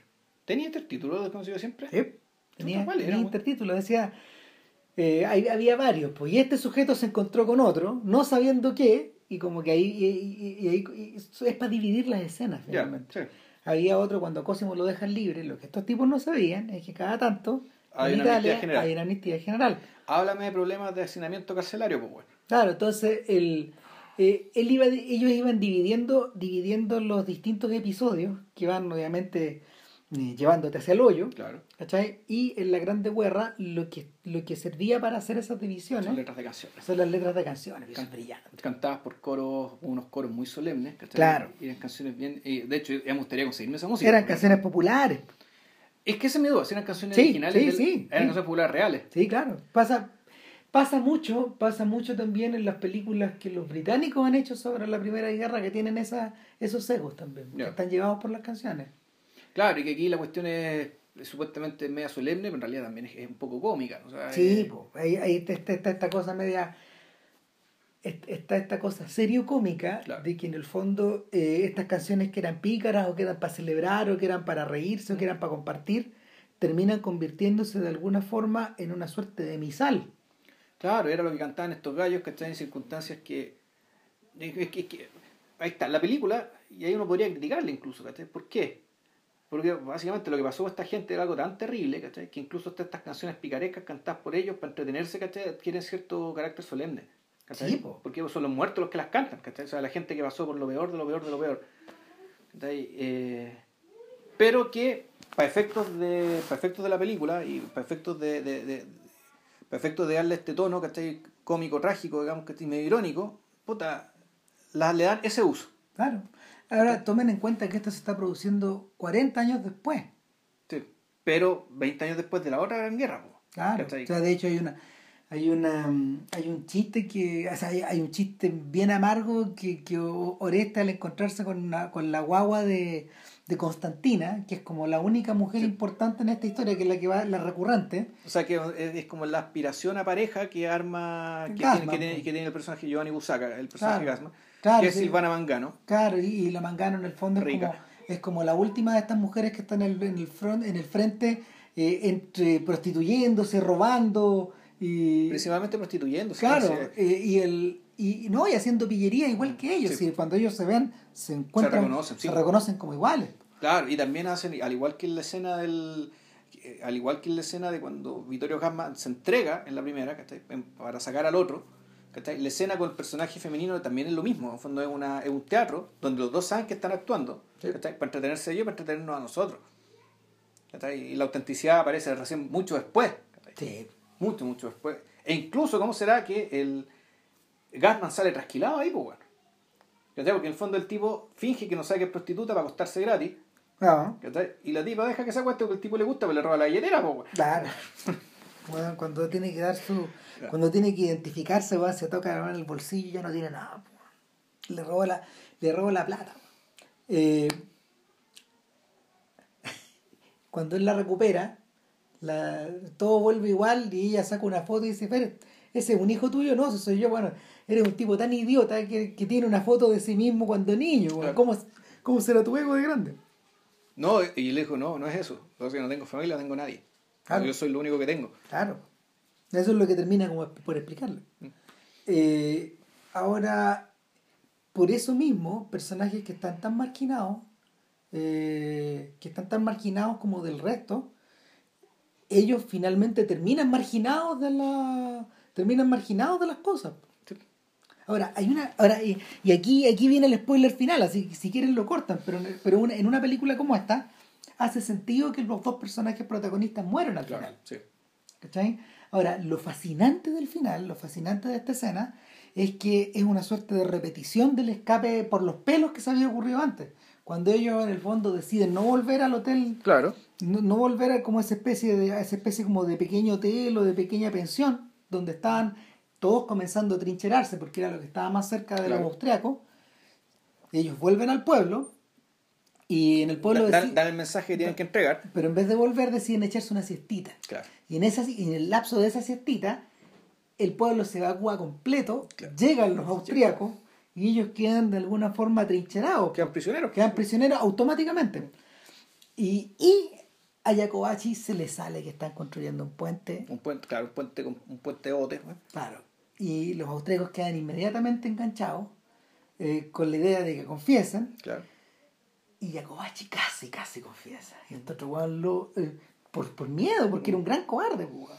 O sea, entonces es que, entre- bueno, es que si hubiera sido cobarde, ¿cachai? Igual luego hacía lo que tenía que hacer, ¿cachai? Si en el fondo ven- vencía su miedo, ¿cachai? Porque hizo cosas arriesgadas también No, en la película. también, pero- El tema es que tú decís, ¿eh, ¿este realmente era cobarde simplemente el puta amaba mucho la vida? Que no es exactamente lo mismo. Puta, el, yo, mira, mi sensación, mi sensación en la medida de que estos personajes están tan tipificados, eh, ellos mueren como, como vivieron. Mm. ¿cachai? Cuando los pasan al paredón finalmente, lo que hace Gasman es, eh, es decir, ¿sabe? ¿Me acuerdo? Pero como usted caga de pregunta, de la forma en que me lo preguntó, Y, y la forma en que se refirió a nosotros, ¿cachai? no le puedo decir nada. Y me lo paso por la punta del pico. Exactamente. Claro. Y váyase a la mierda. ¿Cachai? Y, puta, y, y- después de mandarlo a la mierda lo pasan al padrón, al Claro, le, guiña el ojo a, a- Y esa es la despedida. Sí, pues, ahí se, dan la mano. El tema de Sordi es que, claro, vivi- vi- murió como vivió, pero yo tengo la impresión de que Sordi lo que hace en realidad es fingirse el cobarde. ¿Cachai? No, yo creo que. Yo, Es- es- es- o sea, es, es actuar con cobardía, pero para desviar la atención. yo, ¿cachai? creo, yo creo que él tiene miedo hasta el final. Lo que pasa es que. Pero, pero la. eh, es que me acordé, ¿sabéis qué? Me acordé de Los Ángeles con cara sucia, esta película de Jim Cagney. De Jim Cagney. Cuando, cuando el personaje sabe que está condenado a muerte. Claro, y, y el amigo, su amigo de infancia, que ahora es, sacerdote, Claro. lo va a ver y le dice, eh, viejo, tú tenés dos opciones en el fondo. mira, te voy a morir igual. Bueno, el punto es que o, o te, o, o te, o te arrastráis más gente al infierno, ¿cachai? O con este último gesto, así que más gente, que la gente se salve. Y, y, y- lo que hace Cagney de alguna forma es como... eh, Hace un show, Hace un show, hace un show, se finge el cobarde. Finge cobarde para que, para que la gente que lo admire, digamos, no sea como él. Y, no, no, no opte por la criminalidad. No, aquí yo creo que lo que hace Sordi es que él sabe que se va a morir, él sabe que, pero hace todo el show de que no sé, no sé, y no sé, y no sé, para que básicamente no se sospeche que él sabe. De modo que lo maten, ¿cachai? Eh, y le, le sale más, más, natural fingirse cobarde, porque ese es el punto, ¿cachai? Este es como el soldado Schweck, ¿cachai? Que finge ser tonto, ¿cachai? Pero bueno, no es tonto. Y más o menos logra lo que quiere y zafa, fingiendo, fingiendo ser menos de lo que es. Lo que igual es un problema, siempre... Eh, igual uno, uno puede decir, ya, lográis lo que queréis, pero fingir ser menos de lo que es hace que más, los otros crean que eres, eres menos de lo que eres. Lo que en último término también te pasa la cuenta, de otra manera. O sea, pero bueno, como este se va a morir a esta altura lo mismo. Ya no tiene nada que perder. Claro. pero, pero, pero mi, mi impresión es que en el fondo a él, tal como tú dices, le salía más fácil eh, proyectar esta desesperación. claro. Pero yo creo que fingía, porque al último el, tipo sabía lo que tenía que hacer. Que, proyectar esa cobardía es un acto de valentía. Claro, es un acto de valentía precisamente para lograr lo que quería, que, que te maten, que no te torturen. Que no, y no, y no confesar. y, no, y no largarla, sobre todo no largarla. ¿cachai? Y de hecho cuando los personajes de alguna manera juegan un pequeño papel en esta... En, en, esta en esta trama porque al no confesar que estaban armando al no confesar que se está armando este puente de, de botes para que pasaran los refuerzos claro alcanzan a pasarlo. Alcanzan a pasarlo fue, eh, mantienen, no, no, no, no el hostal, el hostal el pico, pero tienen el, tienen el cerro. Y ese cerro pueden pasar cañones, ¿cachai? Por lo tanto, no, y, finalmente, finalmente cuando el superior de ellos, Juan, los ve, los ve botados, fusilados, dice, estos malditos... Ah. No, no, no, no, no, no, no. No. Lo que pasa, el, el superior de ellos, él eso lo dicen cuando están arriba, cuando están en el, en el no, cerro. Es que no hay, hay, un, hay un tema de. Hay un tema no, no, de, no, no, no, no, hay un tema de montaje. Mira, vuelve a verla. La vamos pero yo estoy seguro que él, él, él, cree, Porque él está todavía arriba del cerro y dice: Este par de hueones, hueón, volvió a zafar. ¿cachai? Entonces ahí está el corte, pum, resulta que los hueones están muertos. ¿cachai? Entonces él no sabe que los tipos murieron. ¿cachai? Él cree que zafaron. Puede ser, pero, pero como que la expresión, la expresión que el tipo ocupa es que este par de cobardes todavía está a resguardo del sol. Eso es lo que dice ¿Cachai? Y claro, pues cuando tú los vuelves a ver, están bajo un pequeño toldito de. Están bajo un pequeño toldito de heno. Pero él cree que zafaron, ¿cierto? O sea, él, él, piensa porque él no lo ha visto. O sea, él está en otro lado. Entonces él dice, esto que este par de concha su madre, weón. Zafaron de nuevo, weón. De nuevo evitaron estar donde, donde, donde, donde calentaban las papas, donde quemaban las papas. ¿Cachai? Pues sí, es cierto, digamos, ¿cachai? Pero después te muestra una escena que también es bien llamativa, porque es un enjambre negro, ¿cachai? Pues los soldados te lo muestran como un enjambre un enjambre, un enjambre, un enjambre que avanza y avanza, avanza, sombras negras, Con los, dos cuerpos de estos buenos vestidos de blanco. Donde claramente se ve el contraste entre estos dos, Que son estas muertes medias limpias, ¿no? Donde no hay manchas de sangre, ¿cachai? que es como el, donde el cuerpo, el, cuerpo de nuestros héroes, digamos, Tiene cierta integridad, Cierta perfección, digamos. Y el, enjambre que llega, llega y se acaba la película. Claro, héroes a pesar de sí mismos, de alguna forma. Nada, pues. Nada, Buena película. Sí, las dos están fácilmente, las dos están fácilmente conseguibles. Sí, sobre todo, probablemente no en las copias que a uno le gustaría. Yo creo que los italianos hay, los italianos. Pero la copia de la grande guarda que yo está bien buena, agua. ¿Sí? No, no, yo. La mía de 2 GB y tanto, Ah, no, no, no, yo, yo, yo tuve una de 700 y tanto para que no me demorara tanto, pero. ¿Ya no viste, la, ¿no viste la de Vimeo con subtítulos en griego? no, no, no, no. No, nunca tanto. No, además que bueno, el italiano, que es los distintos italianos que se hablan, algunos eran nuestra lengua, no, ese es un tema, ¿cachai? Eh, eso es, un tema, el tema de los dialectos y la... No, y, y, y, el, o sea, de la forma, de la forma en que, ¿cómo se llama? De la forma en que se refieren a, al soldado Nicotra, que, que es Tiberio Murgia, es que el tipo le dicen, bueno, por favor, tú ni siquiera eres italiano para estos efectos, pues, bueno. Eh, trata de hablar, no, dice, eh, ya, ya en, itala, en italiano es lo posible. En italiano es lo posible, claro, como si este weón fuera un africano, pues, bueno, o sea Así le está, o sea, en el fondo le están diciendo siciliano de mierda. Así. Entonces, también te habla como de la. Puta. De las distancias que estos guanes tenían unos frente a los otros, o, que, o, que ellos, o que ellos ponían entre sí, pese a formar parte como de, de este enjambre, como decía. Eh, sí, bueno, es que aparte que, el, además en el momento, ojo, que este, cuando se produce la guerra, Italia era un país unificado hace, hace apenas 40 años. ¿Cachai? 45 años, no más, era un país nuevo, un país joven. Era gente de distintos países que estaban juntas. Que estaban juntas, ¿cachai? Por una, por una bandera y por un himno y, las ficciones por las que estamos unidos todos nosotros nomás. Y nada, eh, bueno, eso, para la próxima semana no tenemos idea, ¿no? Grande Monicelli. Sí. Eh, o sea, eh, ah, y grande hasta la muerte, bueno, el viejo se suicidó a los 95 años, tirándose de la, ventana, de la ventana del hospital cuando le diagnosticaron cáncer de próstata. Sea, bueno, a los 95 años, nada de resignarse, ¿no? Bueno, a, la mierda, a la mierda con todo. Monicelli estuvo dirigiendo películas hasta los 91 años. Sí. Y otra obra maestra de Monicelli que yo vi, ¿cachai? que es Amici Miei, el quint- conocido aquí en el mundo hispano como el Quinteto Irreverente. Mm. Entonces, las cosas más divertidas que he visto en mi pinche y bueno, realmente se recomienda No, mucho. genio. O Sí, sea, no, de, los grandes, grandes, grandes. Así que, bueno, Nos eso. vemos. Que estén bien. Chao.